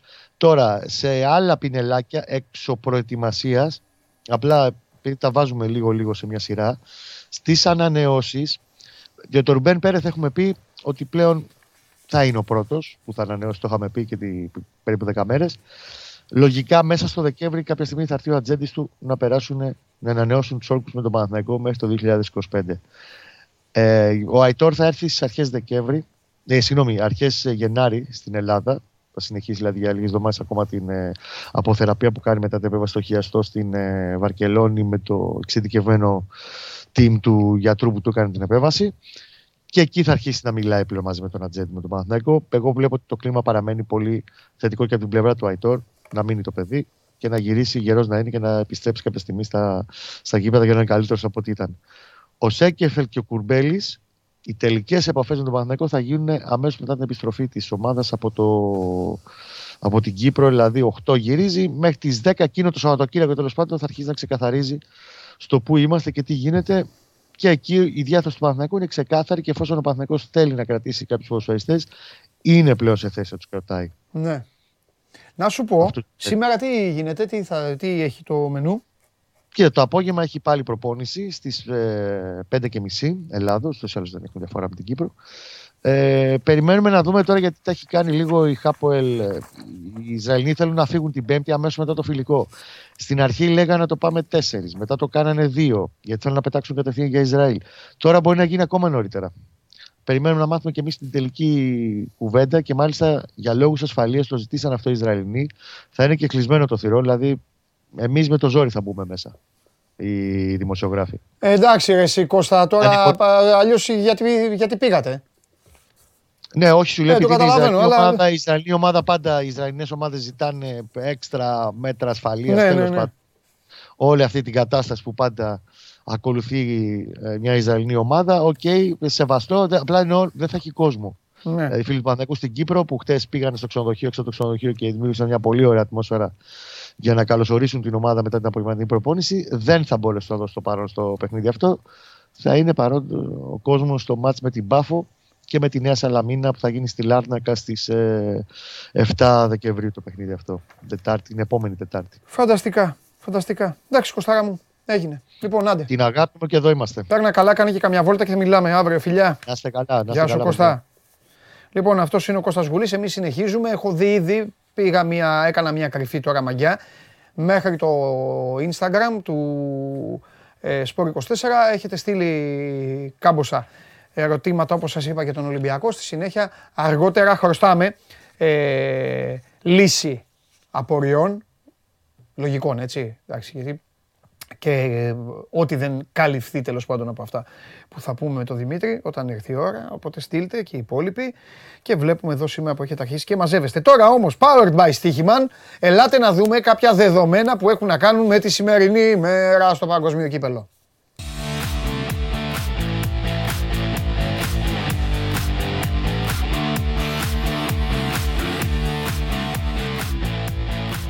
Εδώ είμαστε λοιπόν. Mundial Facts, powered by Stichiman. Και ξεκινάμε σιγά σιγά για να κάνουμε την κουβέντα μας.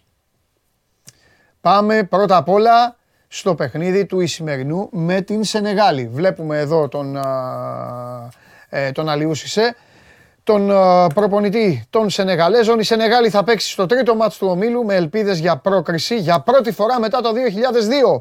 Ο προπονητής της είχε τότε αγωνιστεί σε τέσσερα από τα πέντε μάτς της χώρας του στο τουρνά. Είναι μια ξεχωριστή στιγμή λοιπόν. Αν ο Αλιούς Σισε περάσει θα έχει να θυμάται ότι το έκανε και σαν ποδοσφαιριστής και σαν προπονητής. Από την άλλη, εδώ είναι ο Ισημερινός, εδώ είναι το Εκουαδόρ, ο Βαλένσια έχει πετύχει τα τελευταία 6 γκολ του Ισημερινού. Φοβερό αυτό, συνεχίζει να βάζει γκολ ο τύπος. Τα 6 τελευταία γκολ του Ισημερινού σε παγκόσμιο κύπελο έγινε ο πρώτος παίκτης που βάζει 6 γκολ της ομάδας σε Μουντιάλ μετά τον Όλεγκ Σαλένκο το 1994. Από τότε έχει να υπάρξει ποδοσφαιριστής που για την ομάδα του έχει βάλει 6 συνεχόμενα. Προχωράμε. Ολλανδία με τους διοργανωτές, με τους Καταριανούς. Ο Κόντι Χάπκο έχει συμμετοχή σε τουλάχιστον ένα γκολ σε πέντε σερή αγώνες της Ολλανδίας. Σε όλες τις διοργανώσεις. Έχει βάλει τέσσερα γκολ και έχει δώσει και μία τελική πάσα. Έφτασε τα 16 με 18 assist παρακαλώ σε 28 φετινούς αγώνες με την Eindhoven στην Ολλανδία. Ο Μάγκας έχει δώσει 28 μάτς και έχει 16 γκολ και 18 assist. Καλός. Ποια ομάδα θα τον πάρει; Ποια ομάδα λέτε; Γιατί κάποια θα φύγει από την Eindhoven και κάπου θα πάει. Να ο Φανγάλ. Η Ολλανδία έχει 3 γκολ με μόλις 4 τελικές στην αιστεία. 75% δηλαδή. Και είχε μία τελική στο τέρμα, στο 1-1 με το Εκουαδόρ. Δηλαδή μία τελική έκανε στο τέρμα, μπήκε γκολ. Ε, και δύο τελικές στο μάτς της λιγότερης που έχει κάνει η ευρωπαϊκή ομάδα σε Μουντιάλ από το Μουντιάλ της Αγγλίας. Από το 1966 ευρωπαϊκή ομάδα δεν είχε κάνει λιγότερες τελικές από αυτές που έκανε η Ολλανδία απέναντι στον Ισημερινό. Δύσκολη, ε, η Ολλανδία. Αλλά τσούκου τσούκου τσούκου τσούκου πιστεύω ότι θα το ανέβουν το βουνό. Μέχρι που θα φτάσουν θα το δούμε. Εδώ πανηγυρίζουν οι Ιρανοί. Γιατί πανηγυρίζουν; 5 από τα 6 γκολ του Ιράν στα Μουντιάλ και 3 από τα 4 στο Κατάρ έχουν μπει στις καθυστερήσεις. Γι' αυτό πανηγυρίζουν. Δύο από τα φετινά γκολ μπήκαν μετά το 100. Στο 102,5 του Ταρεμί απέναντι στα λιοντάρια και στο 100 και 37 του Ρεζαϊγιάν απέναντι στους Σουαλούς. Με δύο λόγια, με δύο λόγια μπαίνετε στοίχημαν και εκεί που λέει γκολ καθυστερήσεις, εγώ, η στατιστική τα λέει, δεν τα λέω εγώ, οι αριθμοί, οι φίλοι σας.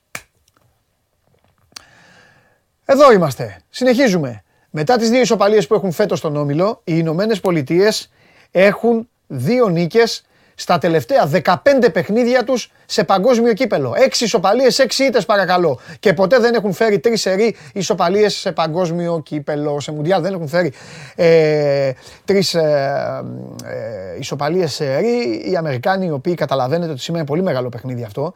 Είναι πολύ μεγάλο παιχνίδι αυτό και τι θα κάνουμε, πώς θα δούμε τα λιοντάρια είναι το θέμα. Το Ιράν, οι Ηνωμένες Πολιτείες είναι τελικός. Και την ίδια ώρα θα έχει η Ουαλία με Three Lions. Προχωράμε. Τώρα, επειδή είπα Three Lions, πάμε στα λιοντάρια. Αυτός είναι ο αντίπαλος. Ο Μπέιλ. Είχε τις λιγότερες επαφές με την μπάλα 34 με τις Ηνωμένες Πολιτείες, 36 με το Ιράν. Από κάθε συμπαίκτη του που έπαιξε και στα 180 λεπτά των δύο αγώνων της Ουαλίας στον Όμιλο. Ο Μπέιλ είχε μόλις δύο σουτ στα δύο μάτς και το ένα ήταν το πέναλτι με τις Ηνωμένες Πολιτείες. Δεν κάνει καλό Μουντιάλ. Σας το έχω πει από την επόμενη του αγώνα με τους Αμερικάνους. Κατέστρεφε ό,τι προσπαθούσαν να φτιάξουν οι Ουαλοί. Πήρε πανέξυπνα όμως το πέναλτι. Πρέπει να είσαι ποδοσφαιριστής κλάσης για να πάρεις τέτοιο πέναλτι, να προλάβεις να τσιμπήσεις την μπάλα με το μυτάκι και να έρθει ο άλλος σαν κορόιδο να σε κλωτσήσει. Παρ' όλα αυτά και οι αριθμοί από την Opta δείχνουν ότι ο Μπέιλ δεν κάνει καλό Μουντιάλ, δεν είναι σε καλή κατάσταση. Για να δούμε τι θα κάνει σήμερα. Μήπως επειδή Άγγλους δει και δει και το Χάρι Κέιν, ο οποίος Είχε 18 γκολ. Εδώ κοιτάξτε τώρα τι γίνεται. Γιατί τον έχω παίξει εγώ στη Στίχημαν, πρώτο σκόρ της διοργάνωσης και να μην σας πω τώρα τι έχω πάθει. Έχω παίξει και Αγγλία, βέβαια, κατάκτηση. Εκεί δεν θα πάθω τίποτα γιατί θα το κερδίσω. Ο Κέιν λοιπόν είχε 16 γκολ με τη φανέλα των Λιονταριών το 2021. Έχει σκοράρει τρεις φορές σε 10 παιχνίδια το 2022 και όλα με πέναλτι. Βάζουν όλοι και ο Χάρι Κέιν, ο Roy of the Rovers της καρδιάς μας, ο σύγχρονος Roy of the Rovers, ο αληθινός μάλλον γιατί ο, ο Roy είναι κόμικ, ακόμη δεν έχει καταφέρει να βάλει έστω ένα φυσιολογικό γκολ και έχει πάει στο Μουντιάλ και ακόμη δεν έχει βρει δίχτυα. Λέτε να το κάνει απόψε, γιατί όχι. Αυτά. Αυτά είναι τα Mundial Facts, powered by Stichiman και εδώ είμαστε και συνεχίζουμε.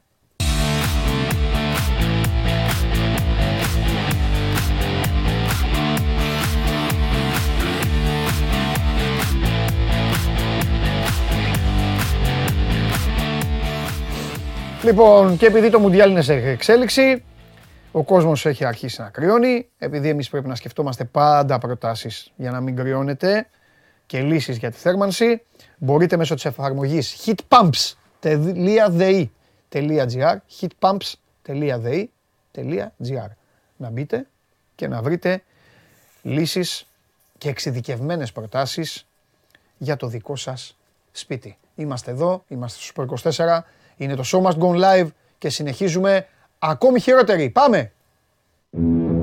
Κατέβασε το νέο app του Sport 24 και διάλεξε τι θα δεις. Με το My Sport 24 φτιάξε τη δική σου homepage επιλέγοντας ομάδες, αθλητές και διοργανώσεις. Ειδοποιήσεις για ό,τι συμβαίνει για την ομάδα σου. Match Center, Video Highlight, Live εκπομπές και στατιστικά για όλους τους αγώνες. Μόνο αθλητικά και στο κινητό σου με το νέο Sport 24 app. Κατέβασέ το. Τι γίνεται; Καλά. Έλα, coach, φύγει, ας το μάνο να τα πει. Ας το μάνο, coach. Ας το, ε, χάλα στο πλάνο, ο σκηνοθέτης, δεν μπορεί να το δώσει. Βάλ το πάλι κύριε Μάνο, μία φορά να το πετύχει και αυτός ο Ρημάδης, μία φορά. Μία φορά. Από τότε που δεν παίζει ο Παναθηναϊκός, έχει πάθει, τε, πώς το λένε και αυτός. Εντάξει, μία σήμερα φορά. καλά τον έχεις, τα εύκολα τον έχεις. Ποια, ποια εύκολα. Τα βραδινά. Ε. Ε, τα βραδινά τώρα με τους Ουαλούς, αφού είναι...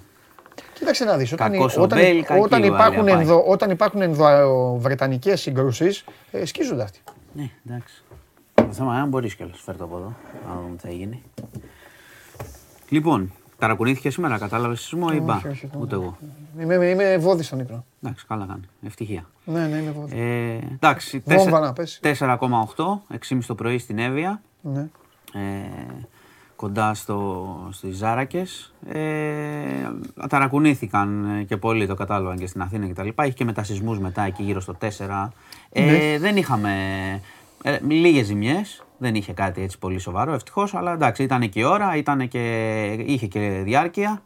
Οπότε είχαμε έτσι μια, μια αναστάτωση στην Εύβοια και ως το κατάλαβα στην Αθήνα. Εσύ, μια χαρά. Εντάξει. Δεν έχουν πει κάτι ανησυχητικό οι σεισμολόγοι.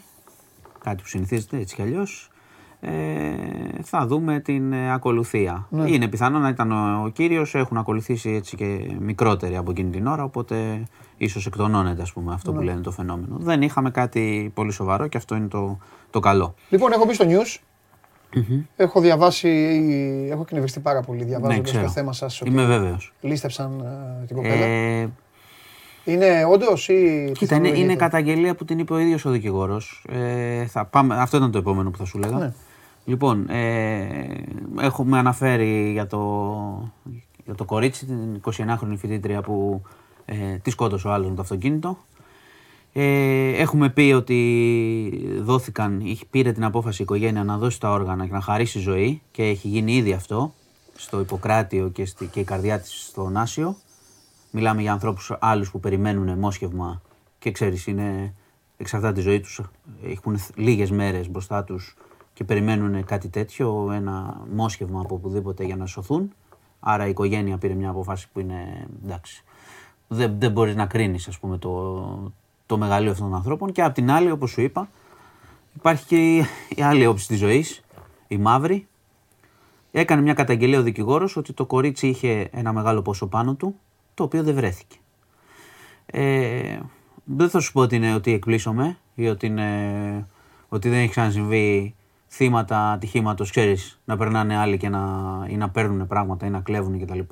Στην Ελλάδα και στο εξωτερικό έχει ξαναγίνει, αλλά καταλαβαίνετε ότι η καταγγελία αυτή είναι πραγματικό σοκ. Είπε ο άνθρωπος ότι είχε ένα μεγάλο ποσό, δεν βρέθηκε το, το ποσό στο κορίτσι. Όταν πήγανε σήμερα στον, ε, ε, στα δικαστήρια για να κυνηγήσουν την υπόθεση, καταλαβαίνεις, όπως θα πήγαινε η οικογένεια έτσι κι αλλιώς. Και έκανε δήλωση ότι πράγματι αυτό το ποσό δεν έχει βρεθεί.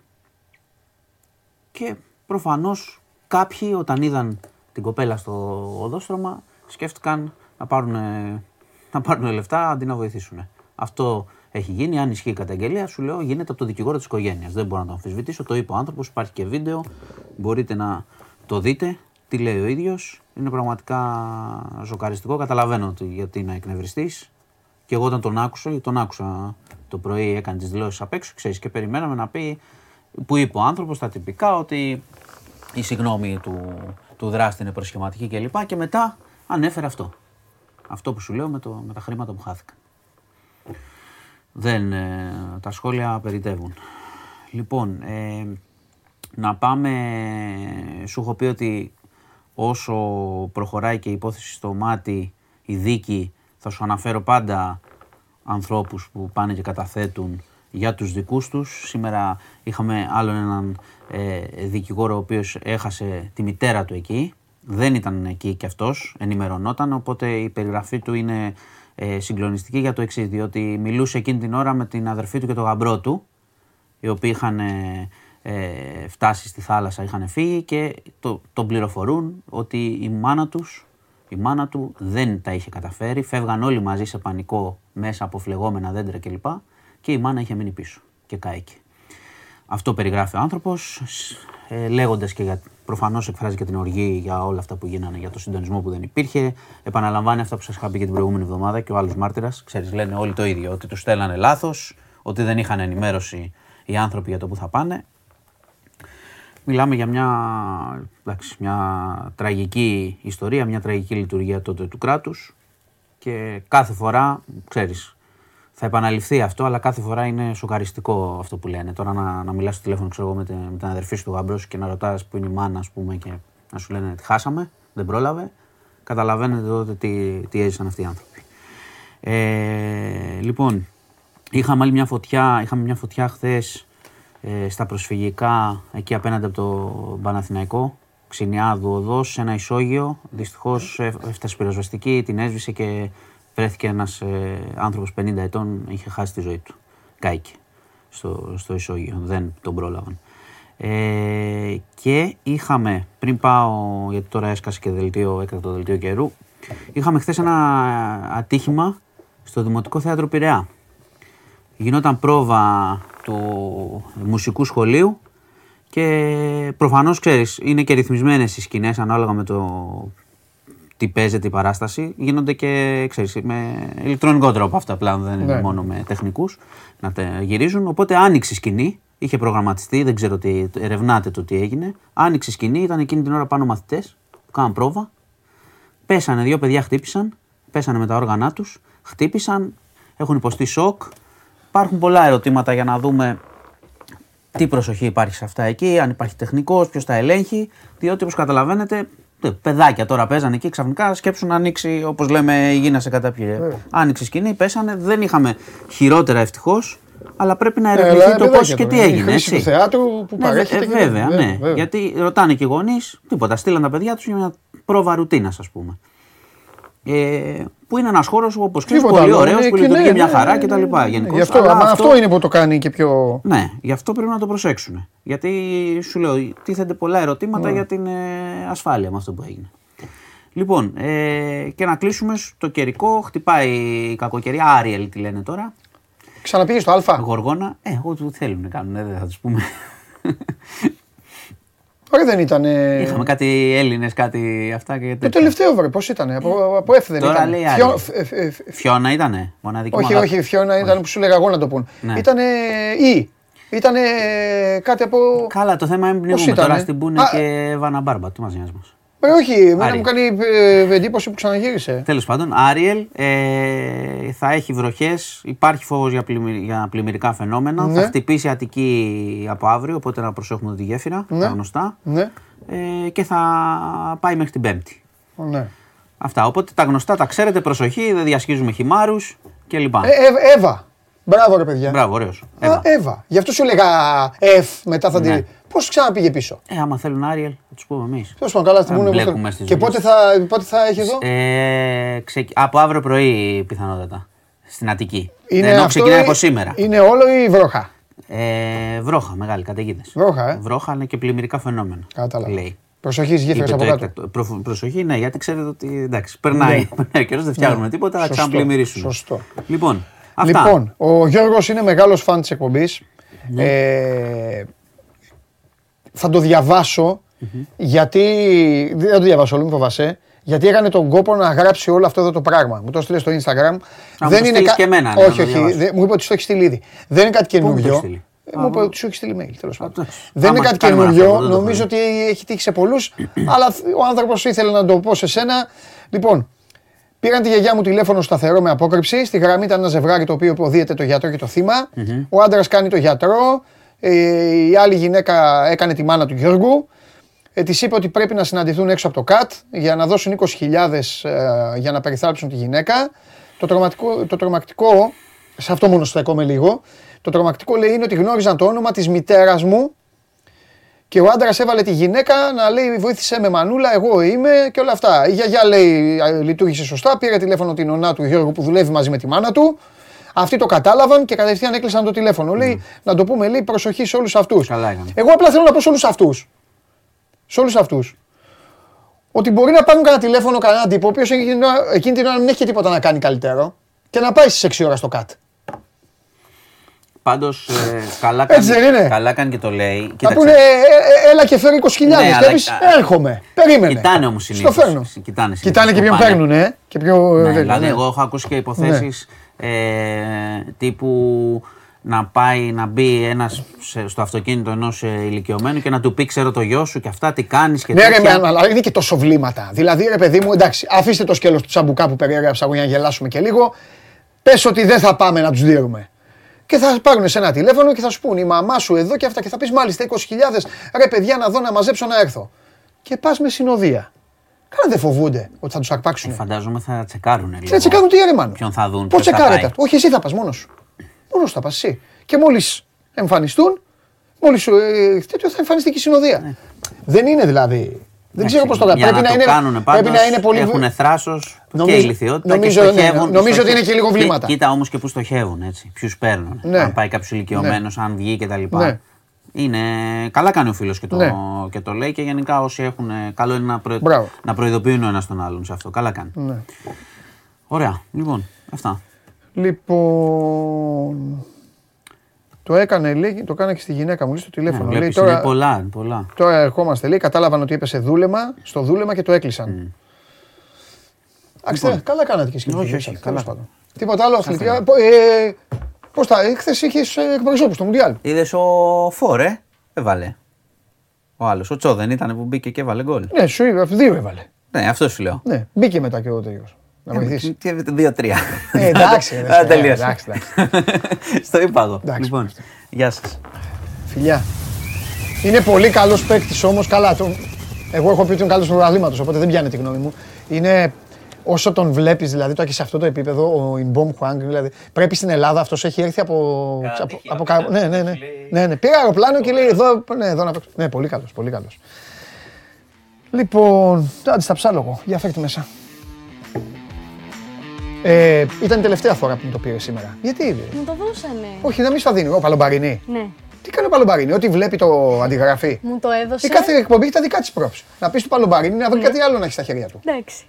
Ωραία, τον Μου το πάω. άρεσε, ναι, αλλά μου άρεσε ρε Παντελή λίγο το. Ωραία, εδώ θα το και εγώ. κρατάς λοιπόν. Ορίστε, ωραία. Δεν κατάλαβα. Έτσι, Ε, τι γίναμε εδώ μέσα; ορίστε. Ε. Άσε Παλομπαρίνη, πήγαινε, ε, πε- παίξε εκεί κάνα ιταλικό τέτοιο εμβατήριο. Τώρα που έχετε κάτι σπίτι σας και βλέπετε το Μουντιάλ. Λοιπόν, Κο- Έτσι ήρθες. πώς; Πρώτα απ' όλα μου ήρθες ντυμένη Παναχαϊκή. Φοβερή. έτσι. Ένα. Δεύτερον. Ναι, δεύτερον. Ούτε σημειώσεις τίποτα. Μην μου Άκου πεις στο ότι- κινητό, Ε, όλα αρέσει Παντελή. Μ' αρέσουνε. Και εγώ θα μπορούσα να έχω κινητά, δεν βλέπεις όμως. Είσαι παραδοσιακός. Μ' αρέσουν αυτά. Εσύ είσαι παραδοσιακός. Μ' αρέσουν εμένα. Τα η έχουμε πει, ρε χαρτούρα. Παντελή. Μ' αρέσει η χαρτούρα. Ε, Έτσι. Τα έχουμε πει, ρε Παντελή. Είσαι παραδοσιακός. Εσύ Ναι. δεν θε την τεχνολογία. Δεν θυμάσαι πέρυσι που συζητούσαμε και έλεγες. Τόσο όσο. Να αφήσω το κινητό σπίτι να μην έρχομαι Ναι, με το κινητό. ναι, Θα θυμάσαι. ναι, Τα ξε- ναι, Μην τα ναι, ξεχνάς ναι, αυτά. ναι. Όχι, τα ξεχνάω τώρα, τα παρατάω τώρα μα θες. Ναι. Ε, Μπρούνο Φερνάνδε ή Ρονάλντο έβαλε τον Ρονάλντο. γκολ. Ρονάλντο. Α, α ποιος έβαλε τον κόλ. Ναι. Ο Μπρόνο Φερνάντο. Ε, τώρα διάβαζα πάνω, σύμφωνα με πορτογαλικά μέσα, η FIFA, η, η Βρήκε σε μια τεχνική- τρίχα του. η τεχνική επιτροπή της FIFA θα ελέγξει ξανά με περισσότερες λεπτομέρειες και θα αναλύσει το πλάνο για να αποφασίσει ποιος είναι τελικά ο σκόρερ. Αν ήταν άλλος ποδοσφαιριστής αντί Δεν θα το του έκανε. Κριστιανού, δεν το έκανε. Δεν θα το Το έκανε. μεγαλείο του, με- του Κριστιανού. Όσο του έχνε λάσπη, τόσο, Ναι, τόσο- τόσο είμαι μαζί του. Κι εγώ, Τόσο- κι εγώ, κι εγώ, Κριστιανό, κι εγώ. εσύ το βάλες στον κολαγόρι Εγώ. μου. Αυτό, αυτό ακριβώς. Μπράβο, ρε Παντελή, γι' αυτό συμφωνούμε, γι' αυτό τα πηγαίνουμε μια χαρά.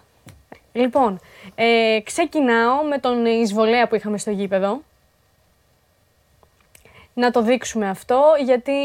Ε, Ξέρεις με ποιον γελάω. για- με τον πίσω. Ε, που πήγε να τον Ο πιάσει. πίσω μπορεί να είναι καλό μπακ.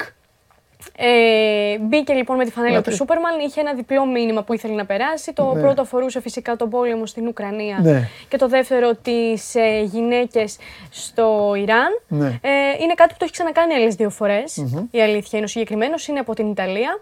Ναι. Ε, αυτό όσον αφορά τον ε, εισβολέα. Εγώ έχω να ρωτήσω κάτι. Ο, ο εισβολέας λοιπόν ε, μπορεί να μπει στο Μαρακανά. Ναι, Μπορεί να μπει στον Περναμπέου. ακριβώς. Μπορεί να μπει στο Άκα. Μπορεί να μπει παντού.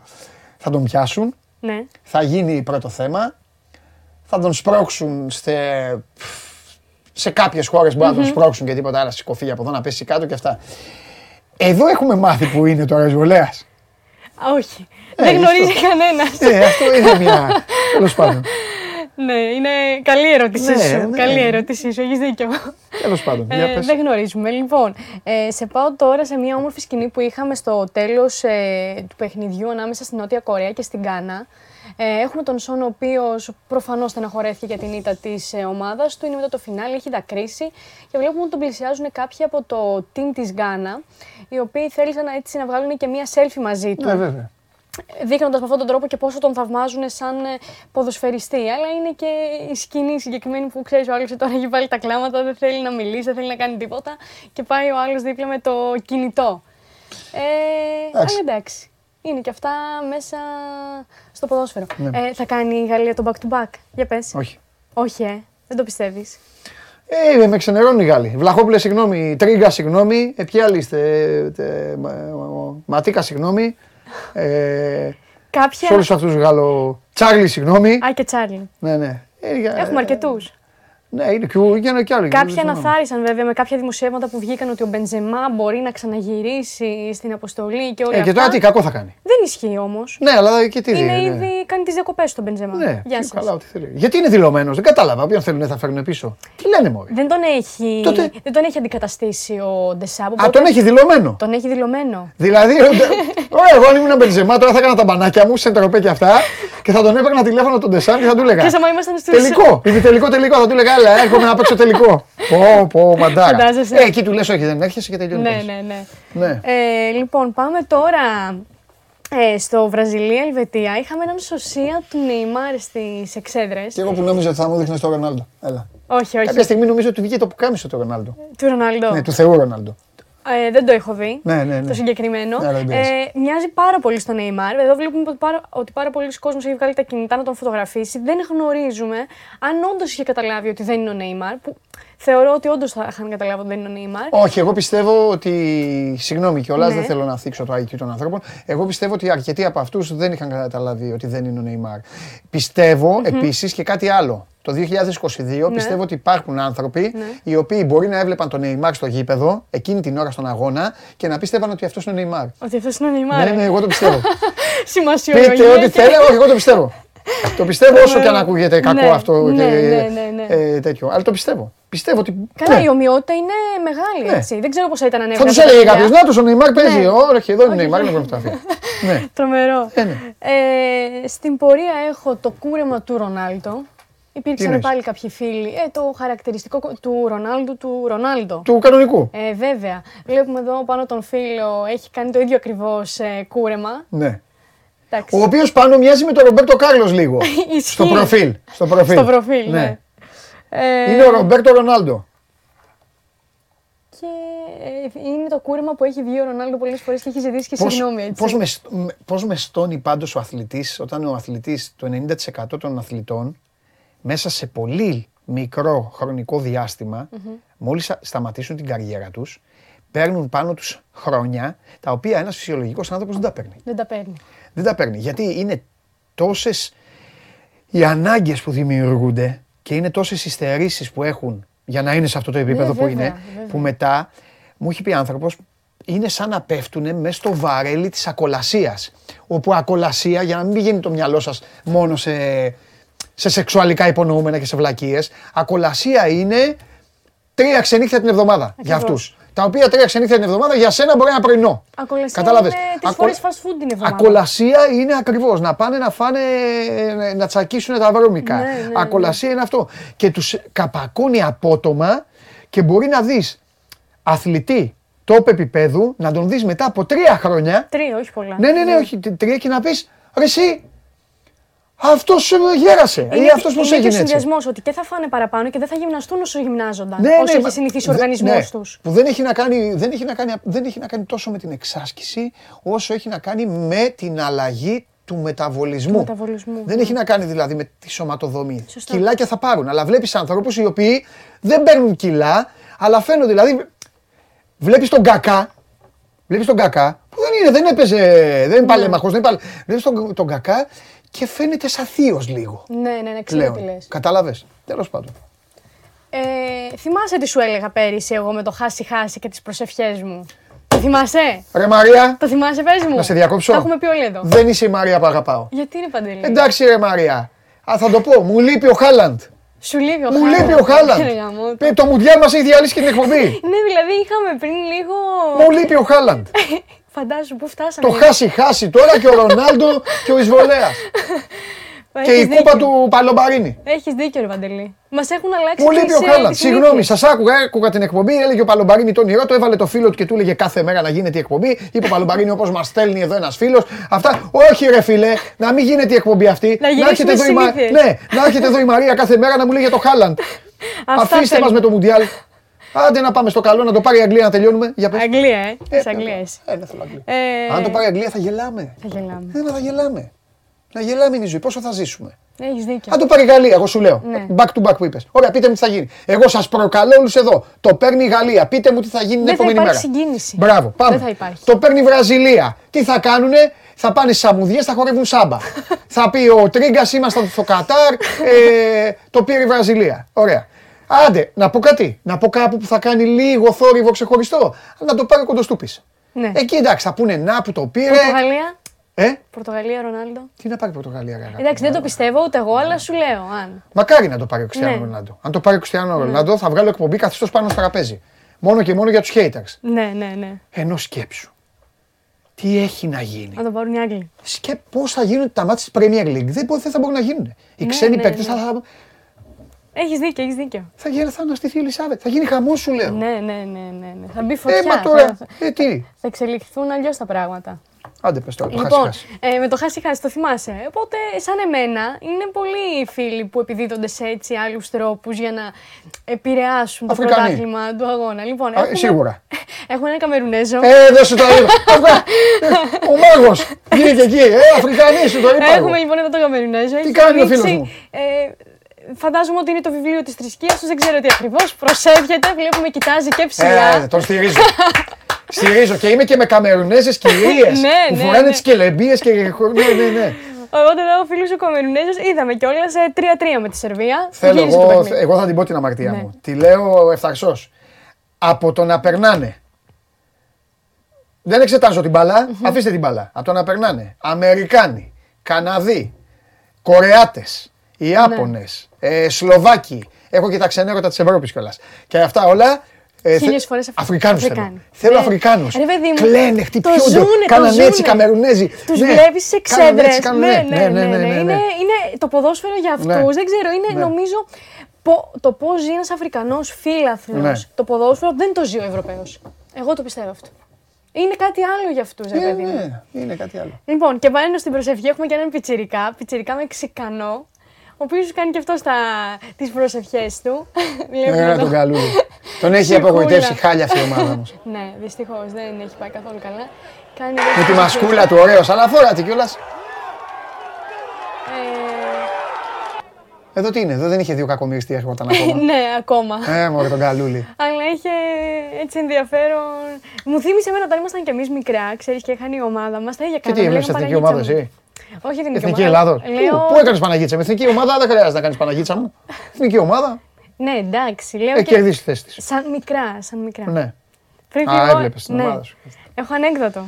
Μαρία, φύγω. ξέρετε, ε, με- με- με το Χωριανόπουλο, σε έλεγε ο Χωριανόπουλος, μη φοβάσαι μικρό μαράκι. Την είχε από το χεράκι. Μη φοβάσαι μαράκι. Σκηνοθέτη! Έχεις υποφέρει. Τι κάνει; Ποιος το λέει αυτό; Όχι, σκηνοθέτη. Δεν τα ξέρεις καλά. Το μαράκι είναι το παντελόνι. Α, καλά. Ε, Σε έχεις σε γελάσει εδώ, τέλος πάντων. Εντελώς. Λοιπόν, πάμε. Ε, έχω Πάμε. ανέκδοτο πριν φύγω. Ναι. Ε, Γιατί τελείωσα. Θα σου πω ένα. Ανέκδοτο; Ναι. Ένα έτσι πριν φύγω, γρήγορο, γρήγορα. Θέλω μόνο, ελπίζω ποντάρω να μην το έχεις ακούσει και μου το χαλάσει. Το έχω, δεν το- Να στο χαλάσω, δεν σε διακόψω. Και να το έχω, δεν το- Ω, θέλω την έκφρασή σου. Αν το Αυτή μη ξέρεις, φοβάσαι, έχει θα την νόημα. κερδίσεις έτσι κι αλλιώς. Λοιπόν, Ναι. πώς λένε δύο κουνούπια που κάνουν παρέα; Το ξέρεις. Όχι. Όχι, αλλά δεν το γνωρίζω. Αλλά όταν ακούω. Όταν ακούω αυτό που, ξ- που, έχει- που είναι ερώτηση, καταλαβαίνω ότι, Ναι. Πώς θα ότι πάει; έρχεται και το τούβλο. Θυμάσαι και το Λιονέλ Μέση, Λιονέλ Άκρη, έτσι. Κορυφαίο. Λοιπόν, Το βλέπω συνέχεια το βίντεο αυτό γιατί μου αρέσει που το λες και γελάς.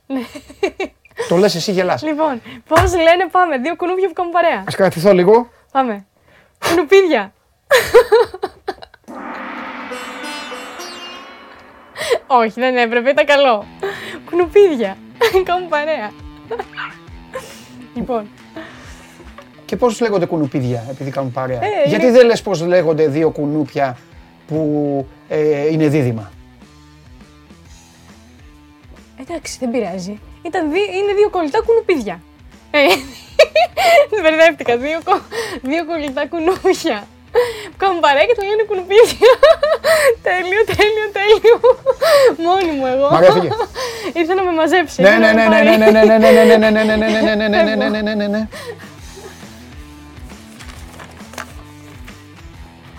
Ρε παιδιά, μισό λεπτό.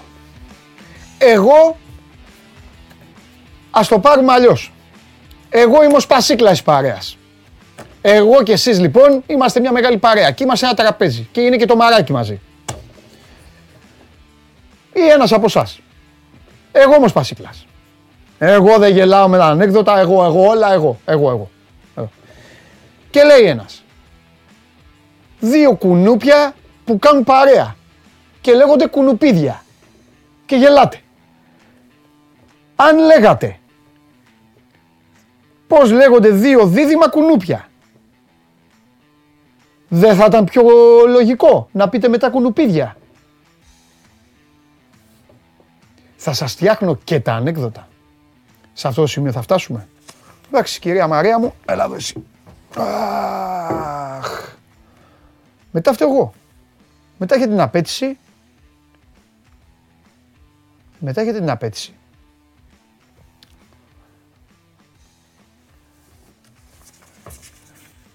Δεν το έχω ξανακούσει το ανέκδοτο. Αλλά να σου πω και κάτι μεταξύ μας. Ρε μπας και το ανέκδοτο είναι όπως το είπα. Μήπως κατά τύχη. Ματίκας μου κάνει έτσι. Αλήθεια. Βρήκα και το ανέκδοτο. Πάμε!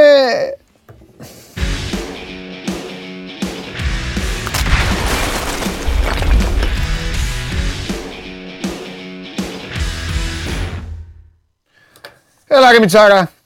Καλό μεσημέρι, Παντελή. Καλό Έλα να μεσημέρι. επιβάλλεις την τάξη αγόρι μου. Καλό μεσημέρι. Όλα είναι εντάξει, όλα. Λοιπόν, όλα είναι εντάξει. Κυρίες και κύριοι, κάποιοι από εσάς έχετε στείλει ήδη τα μηνύματά σας. Συνεχίστε και οι υπόλοιποι στο Instagram του Sport24 ό,τι έχει να κάνει με τον Ολυμπιακό. Κάποια απορία, κάτι από αυτά τα γνωστά, τι κάνει ο Τάδε, ο Τάδε, ο Τάδε; Εδώ είναι ο Δημήτρης να τα συζητήσουμε. Αφού όμως πρώτα του επιτρέψουμε να πει κανένα νέο. Αν υπάρχει ό,τι νέο υπάρχει, να μας το πει. Έλα Δημήτρη μου. Βέβαια, βέβαια.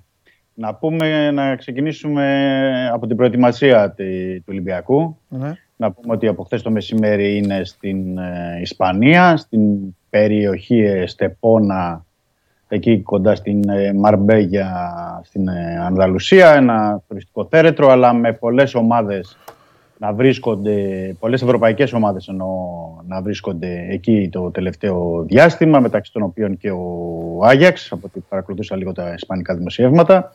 Ο Ολυμπιακός λοιπόν έκανε την πρώτη προπόνηση εχθές, σήμερα έκανε τη δεύτερη το πρωί.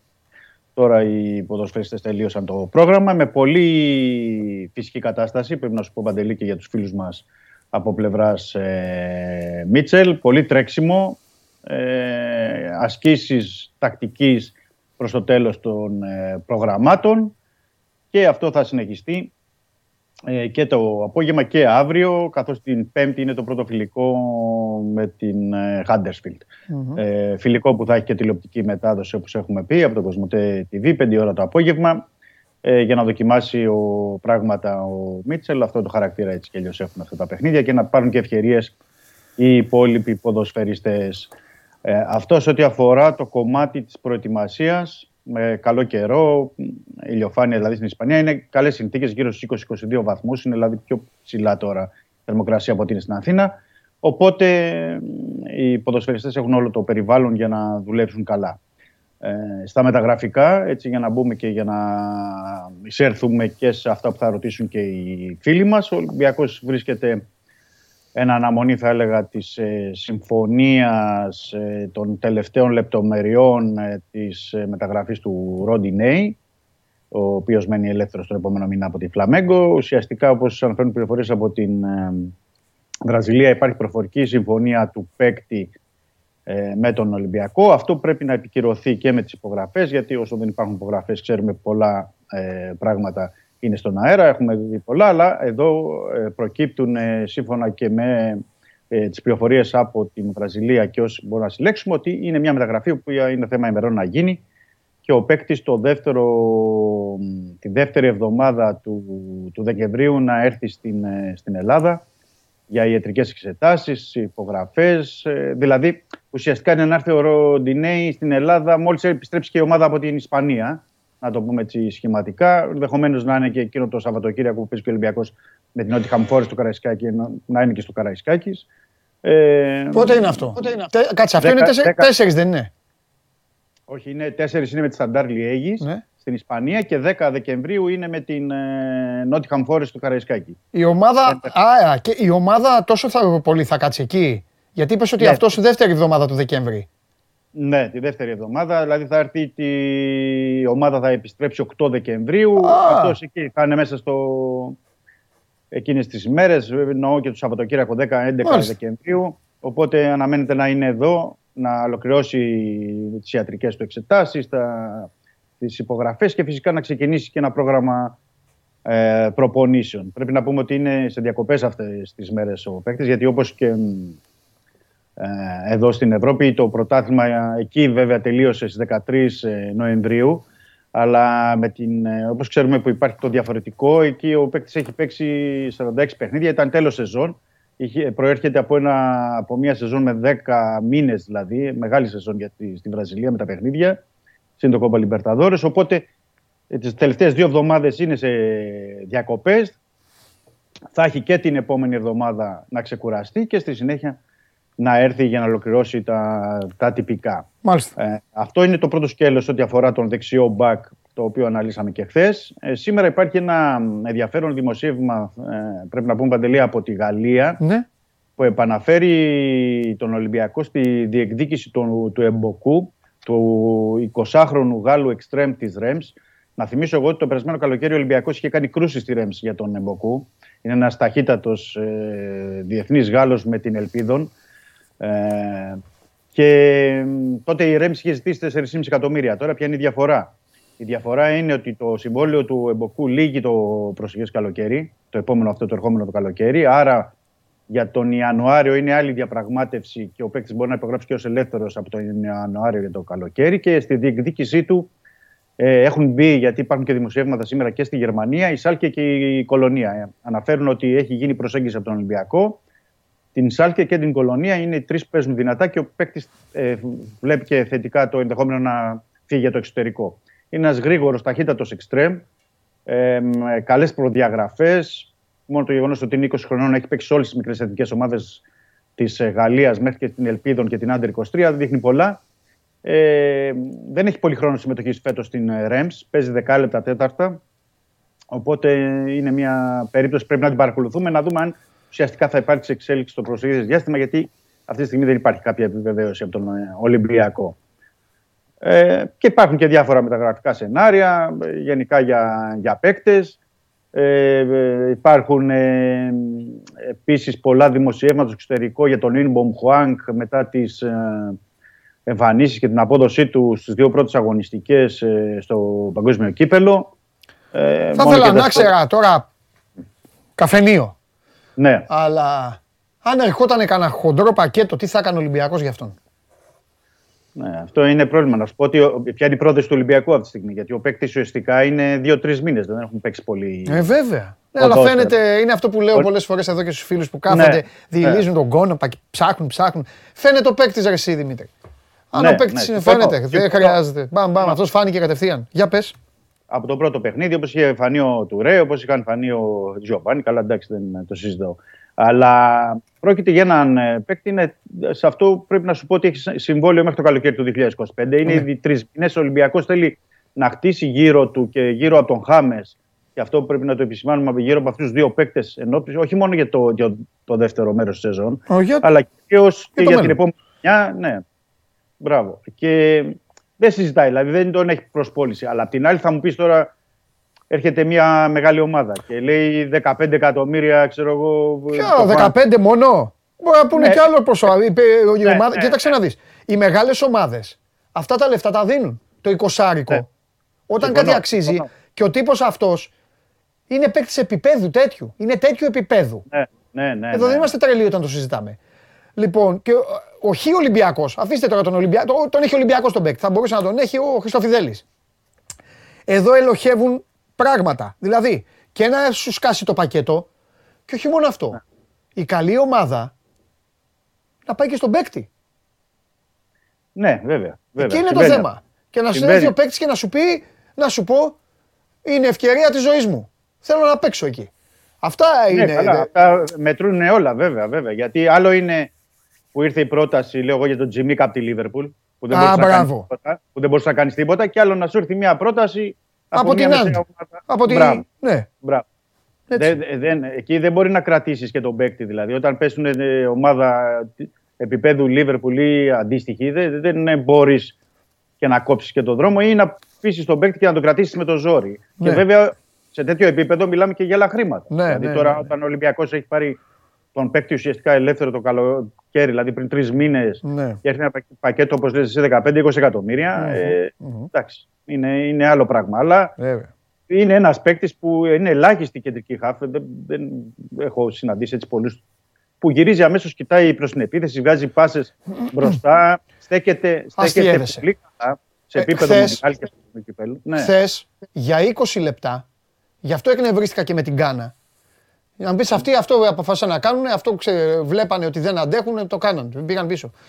Χθες, αν παρατηρήσατε, όσοι το παρατηρήσατε, ήταν ο τερματοφύλακας ο Νοτιοκορεάτη. Ναι. Μίτσο, παίζανε πέντε παίκτες της Νοτιού Κορέα μέσα στην περιοχή. Το είδα, το είδα, ναι. Δύο στα άκρα και ο Ιμπομ Χουάνγκ μόνος του κορυφή, μόνος του. Με στήριγμα τα δύο στόπερ δεξιά του και αριστερά του που και αυτοί παίρναν βήματα μπροστά. Κατάλαβες; Στη Ναι. διαγώνια να μπει Στην ο ένας υποστήριξη. γιατί είχαν αντοχές. Στην υποστήριξη. Είχαν Ναι, ναι. αντοχές. Γιατί από ένα σημείο και μετά αρχίσαν τις μεγάλες μπάλες όπως γίνεται. Μετά μας ο πνιγμένο από τα Εντάξει. μαλλιά του πνίγεται. Ναι. Και Όταν ήταν κυνηγά. μόνος του, έτρεχε, μάζευε όλες τις μπάλες. Και ο Μπαγάσας είχε και την ψυχραιμία και την οξυδέρκεια.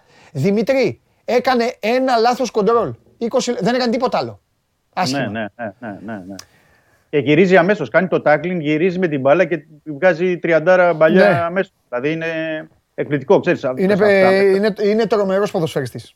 Ναι, όλα τρομερός, αυτά τα άστο, δεν χρειάζεται εξετάζουν να γιατί για κάνουμε. το σκάουτινγκ Χάνουμε και δεν είναι, σάλιο. τυχαίο, δεν είναι τυχαίο ότι τον έχουν συμπεριλάβει στους κορυφαίους κεντρικούς σκαφ του παγκοσμίου κυπέλου μέχρι αυτή την ώρα. Ναι. Και μιλάμε ότι είναι σε μια ομάδα και αυτό πρέπει να το λάβουμε υπόψη. Δεν είναι δηλαδή στη Γαλλία, δεν είναι στη, στη Βραζιλία. Είναι σε μια Ναι. ομάδα η οποία δεν έχει κερδίσει ακόμα δηλαδή Νότια Κορέα γιατί έχει μια ισοπαλία με την Ουρουγουάη και την ήττα από την Γκάνα.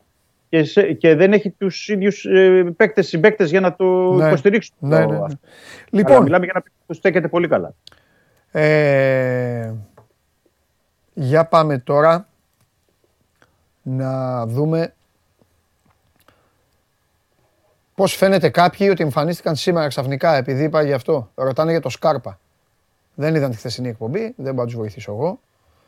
Μόνο εσύ άμα θες να τους βοηθήσεις. Εγώ είμαι με τους Για το πιστούς. Σκάρπα δεν υπάρχει νεότερη Εντάξει. πληροφόρηση. Να το πούμε αυτό. Είχα μείνει πληροφόρηση που υπήρχε το καλοκαίρι, αλλά Ρε περιμένουμε παιδί τώρα μου, γιατί ωραία. οι Βραζιλιάνοι. ναι. Εσείς, εσείς, εσείς όταν, ρωτάτε, το- όταν ρωτάτε τον Ολυμπιακό, τι Ναι. απάντηση παίρνετε; Δεν παίρνουμε απάντηση. Α, Να το πω απλά δηλαδή. Έτσι, ε, ρε να το παιδί πω- μου, ε, να το πεις, ε, Πραγματικά. σιγά το 2022 Ναι, ναι, έχουμε ναι, μυστικά ναι, του κράτους, ναι. λέμε. Ναι. Το καλοκαίρι υπήρχε μια έτσι, ενημέρωση ότι ο παίκτης θα έρθει το καλοκαίρι. Αλλά λέμε καλοκαίρι όταν εννοούμε προ Πιέλ, προ Χάμες, Χάμες. προ Φορτούνι κτλ. κτλ. Και με τους Βραζιλιάνους τότε να έχουν αναφέρει ότι έχει υπογράψει το συμβόλαιο στην Νότιχαμ και ότι θα πάει στον Ολυμπιακό. Ναι, γιατί θυμάμαι Ε, ότι εσύ ε, το κοντά- έλεγες συνέχεια. Εγώ σου έλεγα τι γίνεται με το Σκάρπα και έλεγες. 1η Ναι. Γενάρη είναι στον Ολυμπιακό, έτσι έλεγες. Ναι, αυτή την πληροφόρηση είχ- ε, είχαμε. Έτσι. Ναι, ρε, Και Μητσό, αυτή την εννοείται. πληροφόρηση ήταν- Ναι, ναι, ναι. Τώρα όμως δεν το λες. Τώρα δεν μπορώ να το πω για με σιγουριά γιατί δεν έχουμε νέα πληροφόρηση από τον Ολυμπιακό. Να σου πω ότι ξέρεις ντε και καλά ναι, δεν μπορώ να σου το πω γιατί δεν υπάρχει πληροφόρηση. Ναι. Ε, οι τελευταίες και όσο αφο- αφορά και τις πληροφορίες από την Βραζιλία λένε ότι οι Βρα- οι Βραζιλιάνοι επιμένουν ότι ο Σκάρπα θα έπαιζε στον Ολυμπιακό ε, με την προϋπόθεση ότι ο Ολυμπιακός θα ήταν στην Ευρώπη. Τώρα ο Ολυμπιακός, ξέρεις, έχουν αλλάξει τα δεδομένα. Δεν έχει Ευρώπη στο δεύτερο, Οκ.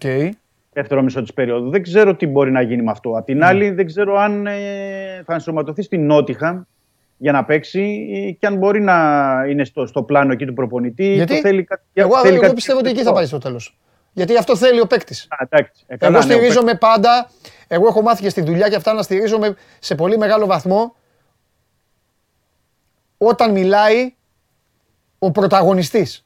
Και ο πρωταγωνιστής, Δημήτρη μου, έχει κάνει δύο φορές δηλώσεις μιλώντας Λέγει για την τα Premier αρχαία. League και την Nottingham. Ναι, ναι, ναι, ναι. Η αλήθεια είναι αυτή. Η δηλώση του είναι για την Nottingham Forest. Δηλώσεις για τον Ολυμπιακό δεν έχει κάνει. Α, γεια Ναι. σου. Άρα, τι καθόμαστε και Θα- συζητάμε. θα- Και επίσης ο θα πρέπει- Ολυμπιακός, Να δούμε. Να ο περιμένουμε. Ολυμπιακός, θα το πω και έτσι, γιατί ο Σκάρπα έχει κάνει εντυπωσιακή σεζόν. Εντυπωσιακότατη σεζόν. Ε, καλά, κορυφαίος παίκτης του, του Βραζιλιάνικου πρωταθλήματος. Ναι. Και, και υπήρχαν και δημοσιεύματα γιατί δεν ήταν στην εθνική ομάδα. Ναι, αλλά ο Ολυμπιακός εκεί έχει παίκτες.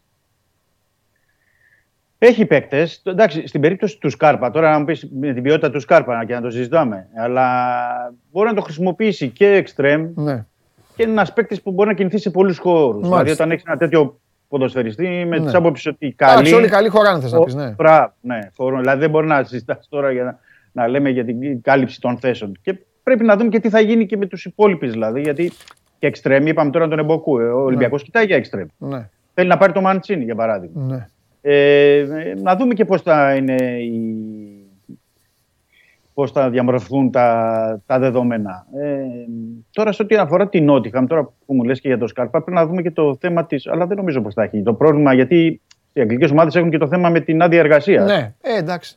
Ναι, Κάνουν ε, μεταγραφές το έτσι, λέω- Δημήτρη, και το Το χειμώνα. λέω, οι το ομάδες, λέω, ε, ναι, ναι, το ξέρω, το ξέρω, το ξέρω. Απλά το λέω υπό την έννοια ότι δεν έχει διεθνείς συμμετοχές ο, Ναι. ο Σκάρπα, δηλαδή με την εθνική ομάδα για να έχει ε, μεγαλύτερο μπόνους σε αυτό που επιτρέπεται για την ε, Ναι. άδεια εργασία. Αλλά εκτιμώ ότι αυτά όλα θα λυθούν Έτσι. και θα δούμε. Νομίζω ότι με την επιστροφή και του Ολυμπιακού μετά τη, και το φιλικό με την Νότιχαμ θα ξεκαθαρίσει η υπόθεση. Μετά τις 10 Δεκεμβρίου νομίζω δεν θα τραβήξει παραπάνω, θα ξεδιαλύνει το τοπίο για το Σκάρπα. Ωραία. Λοιπόν, ε, ο Βασίλης, πώς θα πάνε οι δανεικοί που έχει δώσει ο Ολυμπιακός; Αν ξέρεις κάτι για κανένα δανεικό δηλαδή. για- Οι δανεικοί πάνε καλά, πρέπει να σου πω ο Ρατζέλοβιτ, που πάει καλά στην ε, Ρωσία, εκεί που είναι στην ε, Ουράλ.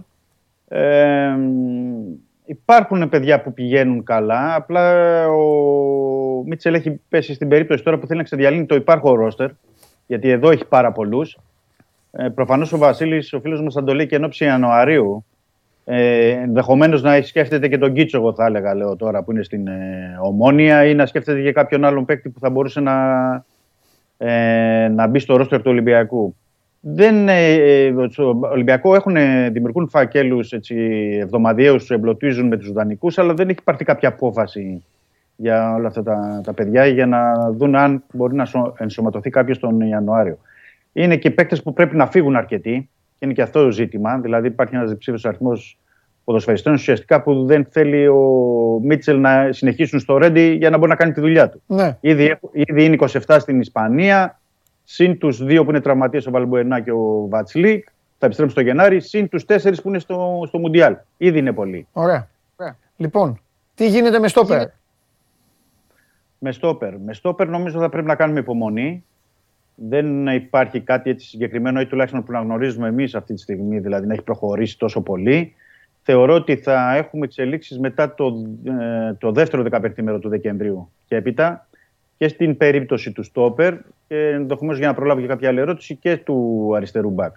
Ωραία. Ε, Λοιπόν, πέρα του Μαντσίνη, λέει ο τακης υπάρχει κάτι για Σούσο ή για Νουζάη επειδή δεν παίζουν στη Σεβίλη; Τώρα ξέρεις, ψάχνουν να βρουν ποιοι παίκτες δεν Ναι, παίζουν ναι. στις ομάδες τους και παπ, Κατάλαβα, κατάλαβα, ναι.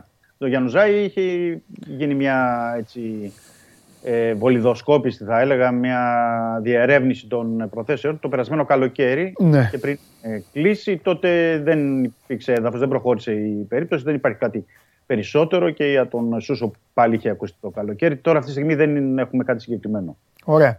Για Άβυλα που ρωτάτε να πάτε στη χθεσινή εκπομπή. Τα είπε χθες ο Δημήτρης. Δεν φταίμε εμείς άμα χθες δεν είδατε. Να πάτε να δείτε. Γι' αυτό σας τα λέω. Λοιπόν. εμ, ε, τι. Α! Ο άλλος Δημήτρης. Ναι. Σωστή ερώτηση. Υπάρχει περίπτωση. Πήρε αυτούς που πήρε.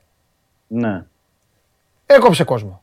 Υπάρχει περίπτωση να γυρίσει και να κόψει κι άλλους. Ναι, ναι. Σωστή ερώτηση. Ναι, υπάρχει περίπτωση να κόψει κι άλλους. Okay. Ε, γιατί είπαμε ότι είναι 27, συν 4 του Μουντιάλ 31, συν 2 τους τραυματίες 33. Άρα. Στους 33 πρέπει να συνυπολογίσουμε παντελείο, θα γίνουν και προστίκε. Δηλαδή θα πάρει παίκτες. Θα πάρει το Ροντινέι. Οπότε μία ή άλλη πάλι. Πάλι τα ίδια. Πάλι τα ίδια. Θα πάρει στόπερ, θα πάρει αριστερό μπακ. Άρα γι' αυτό σου λέω ότι πρέπει να πάμε σε διψήφιο αριθμό πάλι που θα πρέπει να δούμε ποιοι θα κοπούν. Ναι, Ναι. δεν, είναι, δεν είναι απαραίτητο δηλαδή όσοι πήγαν στη, στη Μαρμπέγια, στην Ισπανία, ότι θα είναι όλοι. Κάποιοι ενδεχομένως να μην είναι. Ή κάποιοι να γυρίσουν στην δεύτερη ομάδα του Ολυμπιακού. Δηλαδή εννοώ τον Καλογερόπουλο, τον Ταμπό που είναι τώρα. Αν ε, δε- τα παιδιά παίρνουν τώρα την ευκαιρία, αλλά μπορεί να τους έχει και στη δεύτερη ομάδα και τους ανεβάζει όποτε τους χρειάζεται ο Μίτσελ. Υπάρχει και αυτό το ενδεχόμενο. Μάλιστα. Ε, ποιοι θα δίνουν ανάσες στο Χουάνκ και στον Εμβιλά, λέει ένας άλλος φίλος. Ο Κούντε και ο Μπουχαλάκης. Ε, Ε, σωστή ερώτηση. Και πονηρή ερώτηση θα έλεγα. Μωρέλο σωστές είναι, αλλά... Προφανώς, προφανώς εννοεί ο φίλος μας εδώ αν ε, θα πάρει περισσότερο χρόνο συμμετοχή στο Σαμασέκου ή θα είναι ο Νταμπό, λέω εγώ. Αν θα πουληθεί ο Κούντε, Ναι. γιατί παίζει και αυτό το σενάριο. Ε, ευκαιρία Τι- είναι το τι- Μουντιάλ, Ευκαιρία είναι το Μουντιάλ. αφού σωστό. παίζει.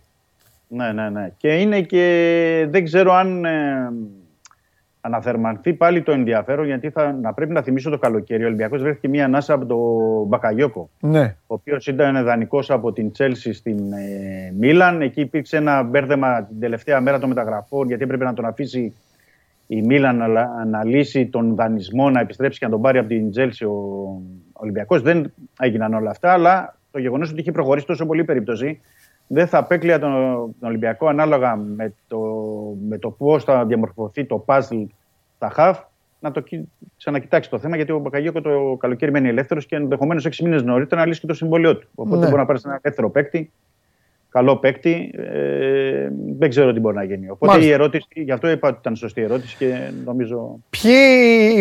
Α, τι γίνεται με Βαλμπουενά και φυσικά τι μαθαίνετε για τον Μαρσέλο; Βαλμποενά. Ε, Για τον Μαρσέλο να ξέρεις, επειδή είναι τέτοια η οντότητα και Ναι. τέτοιος ο θόρυβος.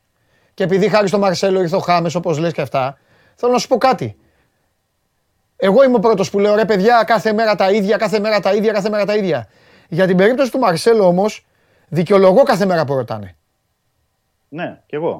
Δεν είναι, λέω. Εδώ, ε, εδώ υπάρχουν καθημερινά δημοσιεύματα στην Ισπανία. Α, τώρα, μπράβο. ε, Α, μπράβο. Δηλαδή, και ασχολούνται με τον Μαρσέλο. Δηλαδή, τι λένε, κάνει εδώ προετοιμασία. Σήμερα, μάλιστα, έχει ανεβάσει και στο Instagram, λίγο πριν βγούμε στην, ε, ε, στην εκπομπή, ε, ανάρτηση με το Χάμες, το Φορτούνι, μαζί παρέα εκεί πέρα γιατί στην ε, Εστεπόνα που κάνουν τη βόλτα μετά την ε, προπόνηση. Έχει μπει με άλλη διάθεση στις προπονήσεις. Έχουμε και τα βιντεάκια, αν δει, θέλει κανείς που έχει ανεβάσει και πάει ο Ολυμπιακός για να δει από την ε, προετοιμασία την πρωινή.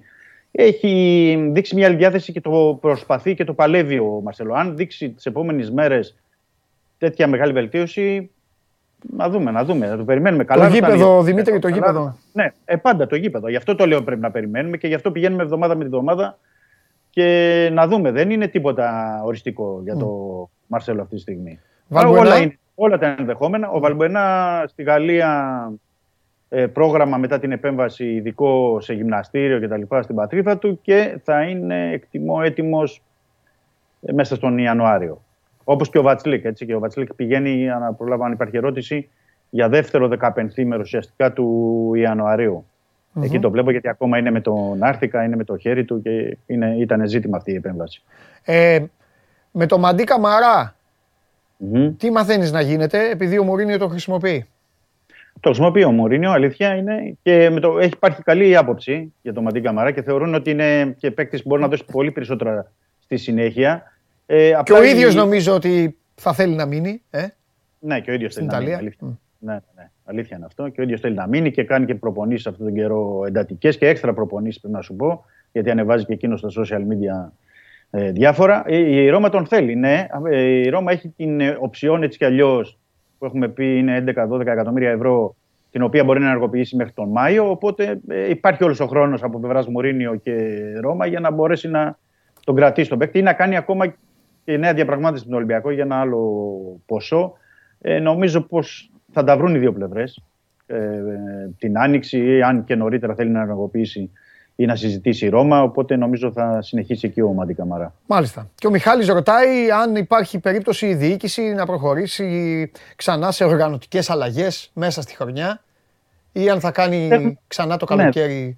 Δεν νομίζω πως θα κάνει τώρα γιατί είχε Από ξεκαθαρίσει. την άποψη το- ότι όλοι εξετάζονται. Γιατί λέμε συνέχεια τους ποδοσφαιριστές, καταλαβες. Δηλαδή, Ναι, κατάλαβα. σε έναν κατάλαβα, οργανισμό Ναι, ναι, ναι. Δουλεύουν Καταλαβαίνω πολύ. ότι απλά ε, δεν θα έλεγα έτσι να το πω, απλά προβλέπεται άμεσα ή κάτι. Στους επόμενους μήνες, γιατί, μόλι- γιατί το περασμένο Ιούνιο άλλαξε οργανωτικά και να θυμίσω ότι και ε, αργότερα στις αρχές της ε, σεζόν υπήρξε νέος τεχνικός διευθυντής που είναι ο Ζωζέ Ανιγκό. Ε, άλλαξαν πράγματα στην Ακαδημία, άλλαξαν πράγματα στη- στο οργανόγραμμα της ε, ΠαΕ ε, και ενεργοποίηση μελών του Διοικητικού Συμβουλίου. Οπότε νομίζω άμεσα δεν υπάρχει κάτι. Τώρα, αν είναι για το καλοκαίρι, θα πρέπει να το δούμε. Μμμ. Ωραία, κάτσε και άλλη. Μία με μία ανανέωση να σου πω. Λοιπόν, ε, για στόπερ. Στόπερ, είπαμε, είπαμε. Σε ερώτησα, Είπαμε είδες. στο ότι ναι, θα πρέπει να κάνουμε λίγο υπομονή. Ναι. Να δούμε από τα μέσα Δεκεμβρίου και έπειτα. Να Ωραία. ξεκαθαρίσει το- Και ε, αν είναι διατεθειμένη η διοίκηση να δώσει ποσό αντίστοιχο του BL για εξτρέμ τώρα το χειμώνα. Αυτή η τελευταία. Αντίστοιχο του BL, γιατί το BL πήγε η μεταγραφή 6 εκατομμύρια. Ε, γι' αυτό το λέει ο Ε, άνθρωπος. δεν νο- ναι, ναι, ναι. Δεν νομίζω για το Γενάρη τόσα πολλά λεφτά. Ε, για εξτρέμ. Γιατί αν πάρει και τον Μαντσίνη θα πάει και σε μια άλλη λύση. Δηλαδή η λύση του Εμποκού, για παράδειγμα, που είπαμε και στην αρχή της εκπομπής, είναι ένας παίκτης που αξίζει, είναι εκεί, στα, εκεί είναι η αξία του, δηλαδή 5-6 εκατομμύρια ευρώ, αλλά ε, πρόκειται για ένα παίκτη που λύγει το συμβόλαιο το καλοκαίρι, άρα κάνεις άλλη διαπραγμάτευση ως ομάδα με τη Ρέμς ε, τον Γενάρη με ένα πολύ χαμηλό ποσό για να μπορέσεις να τον ε, πάρεις και είναι ένας ελπιδοφόρος και εξελίξιμος ε, ποδοσφαιστής. Δεν νομίζω πως θα πάει στα επίπεδα εκείνα, αλλά μπορεί να βρει ένα παίκτη πράγματι που να του κάνει και να μπορέσει να έχει και μεταπολιτική αξία. Μάλιστα. Ωραία. Εντάξει, μια χαρά τα πήγαμε. Ρώτησε και ο κόσμος. Νομίζω τα, τα πιάσεις όλα. Ναι, νομίζω δεν έχουμε κάτι άλλο. Θα, α, πρέπει μόνο να περιμένουμε, μια που είπαμε για το παγκόσμιο κύπελο και αναφερθήκαμε στον Ινμπομ Χουάν, ναι. να περιμένουμε και να δούμε για το ΣΥΣΕ, γιατί δεν είδα κάποια ερώτηση για το ΣΥΣΕ. Μετά το παγκόσμιο κύπελο, αν υπάρξει πρόταση για την παραχώρησή του, τι θα γίνει, γιατί από το ΣΥΣΕ θα εξαρτηθούν και πολλά σχέση με το, με το στόπερ που λέμε. Έτσι και ο Ολυμπιακός πάει για βασικό στόπερ, αλλά δεν μπορεί να έχει και 6-7 στόπερ ε, στο δεύτερο μισό της περίοδου. Να mm-hmm. κάθονται οι μισοί στον πάγκο και να, να παίζουν ελάχιστα θα πρέπει να βρεθεί και εκεί μια λύση. Τέλεια. Εντάξει, Δημήτρη μου. Φιλιά. Καλή συνέχεια, Παντελή. Τα λέμε. Και καλό απόγευμα. Και εσύ, Δημήτρη. Αυτός είναι ο Δημήτρης Χρυστοφιδέλη. Αυτά συμβαίνουν στον Ολυμπιακό, ο οποίος είναι στην Ισπανία και προετοιμάζεται και θα καθίσει εκεί ε, κάνα δεκαήμερο και βάλε ακόμα για την ε, προετοιμασία του. Ε, θα έχουμε να λέμε και για όλες τις ομάδες. Είπα, όσο κυλάει το Μουντιάλ, σας τα είχα πει πριν το Μουντιάλ. Όσο κυλάει το Μουντιάλ, μάνι μάνι, ακούστε να δείτε. Για να σας λίγο, όσοι είστε πρωταθληματάκιδε, να σας φτιάξω. Όσοι δεν είστε πρωταθληματάκιδε, να σας ψυχοπλακώσω. Από σήμερα αρχίζουν να φεύγουν ομάδες από το Μουντιάλ. Σε λίγα 24 ώρα θα μείνουν οι μισές. Και μετά μπαίνουν στην τελική ευθεία. Χθες ε, χθες που είναι οι σημειώσει, ο Κολοσσός νίκησε 73-67 την ΑΕΚ. Ένα μπασκετικό. Πιτσίλκας Κάρδαρης Θεονάς τη Δευτέρα 7 και 4 σφυρίζουν τον τέρμπι των αιωνίων στο Ειρήνης και Φιλίας για το πρωτάθλημα Ολυμπιακός Παναθηναϊκός. Eurocup 7.30 ώρα Προμηθέας Άνκαρα και για το Basketball Champions League στις 9.30 ώρα Σάσαρη Πάοκ. Ο Προμηθέας κάθεται καλά, είναι πρώτος στον ομιλό του. Ο Πάοκ θα δώσει τη μάχη του στην Ιταλία απέναντι στην uh, Σάσαρη. Και εγώ εδώ με το τρόπο του Μουντιάλ και με την Αλρίχλα, την οποία όπως σας λέω κάθε μέρα, η Adidas την έφτιαξε έτσι ώστε να φεύγει με τέτοιες ταχύτητες όσο καμία άλλη μπάλα στην ιστορία των παγκοσμίων κυπέλων. Και ταχύτητα και φάλτσα και βλέπετε τι τραβάνει τερματοφύλα και βλέπετε και τι τραβάει ο επιθετικός όταν του στέλνει την μπάλα ο, το χαφ με το φαλτσάκι το φοβερό και το τρομερό, όπως θα τη στείλω και εγώ τώρα στο Βλαχόπουλο. Game night το βράδυ για άλλη μια φορά. Η Αλρίχλα φεύγει, πηγαίνει στη θέση της και το βράδυ μείνετε να μας να παρακολουθήσετε μετά τα σημαντικά παιχνίδια. 5-2 ματσάκια, άντε να σας ξαναπώ, Ολλανδία-Κατάρ, Εκουαδόρ-Σενεγάλη και στις 9 ο δεύτερος όμιλος Ουαλία-Αγγλία και φοβερό παιχνίδι γιατί ο νικητής τα παίρνει όλα, ενώ την πρόκριση Ιράν Ηνωμένες Πολιτείες. Και τι ζευγάρι κιόλας. Έτσι, είμαι ο Παντελής Διαμαντόπουλος, σας ευχαριστώ πάρα πολύ για τη σημερινή παρέα που μου κάνατε, πέρασα υπέροχα και αύριο νομίζω ότι μαζί σας θα περάσω ακόμη καλύτερα, αύριο και με μπαλαδίμα και με αμπατζή μαζί, γιατί έχουν πει ότι μαζί θέλουν να με αντιμετωπίσουν. Δηλαδή, τι να με αντιμετωπίσουν ο Κακομίρη, εγώ δεν καταλαβαίνω τι θα λένε, αλλά δεν πειράζει. Έχω εσάς για συμπαίκτες. Πάμε, φιλιά.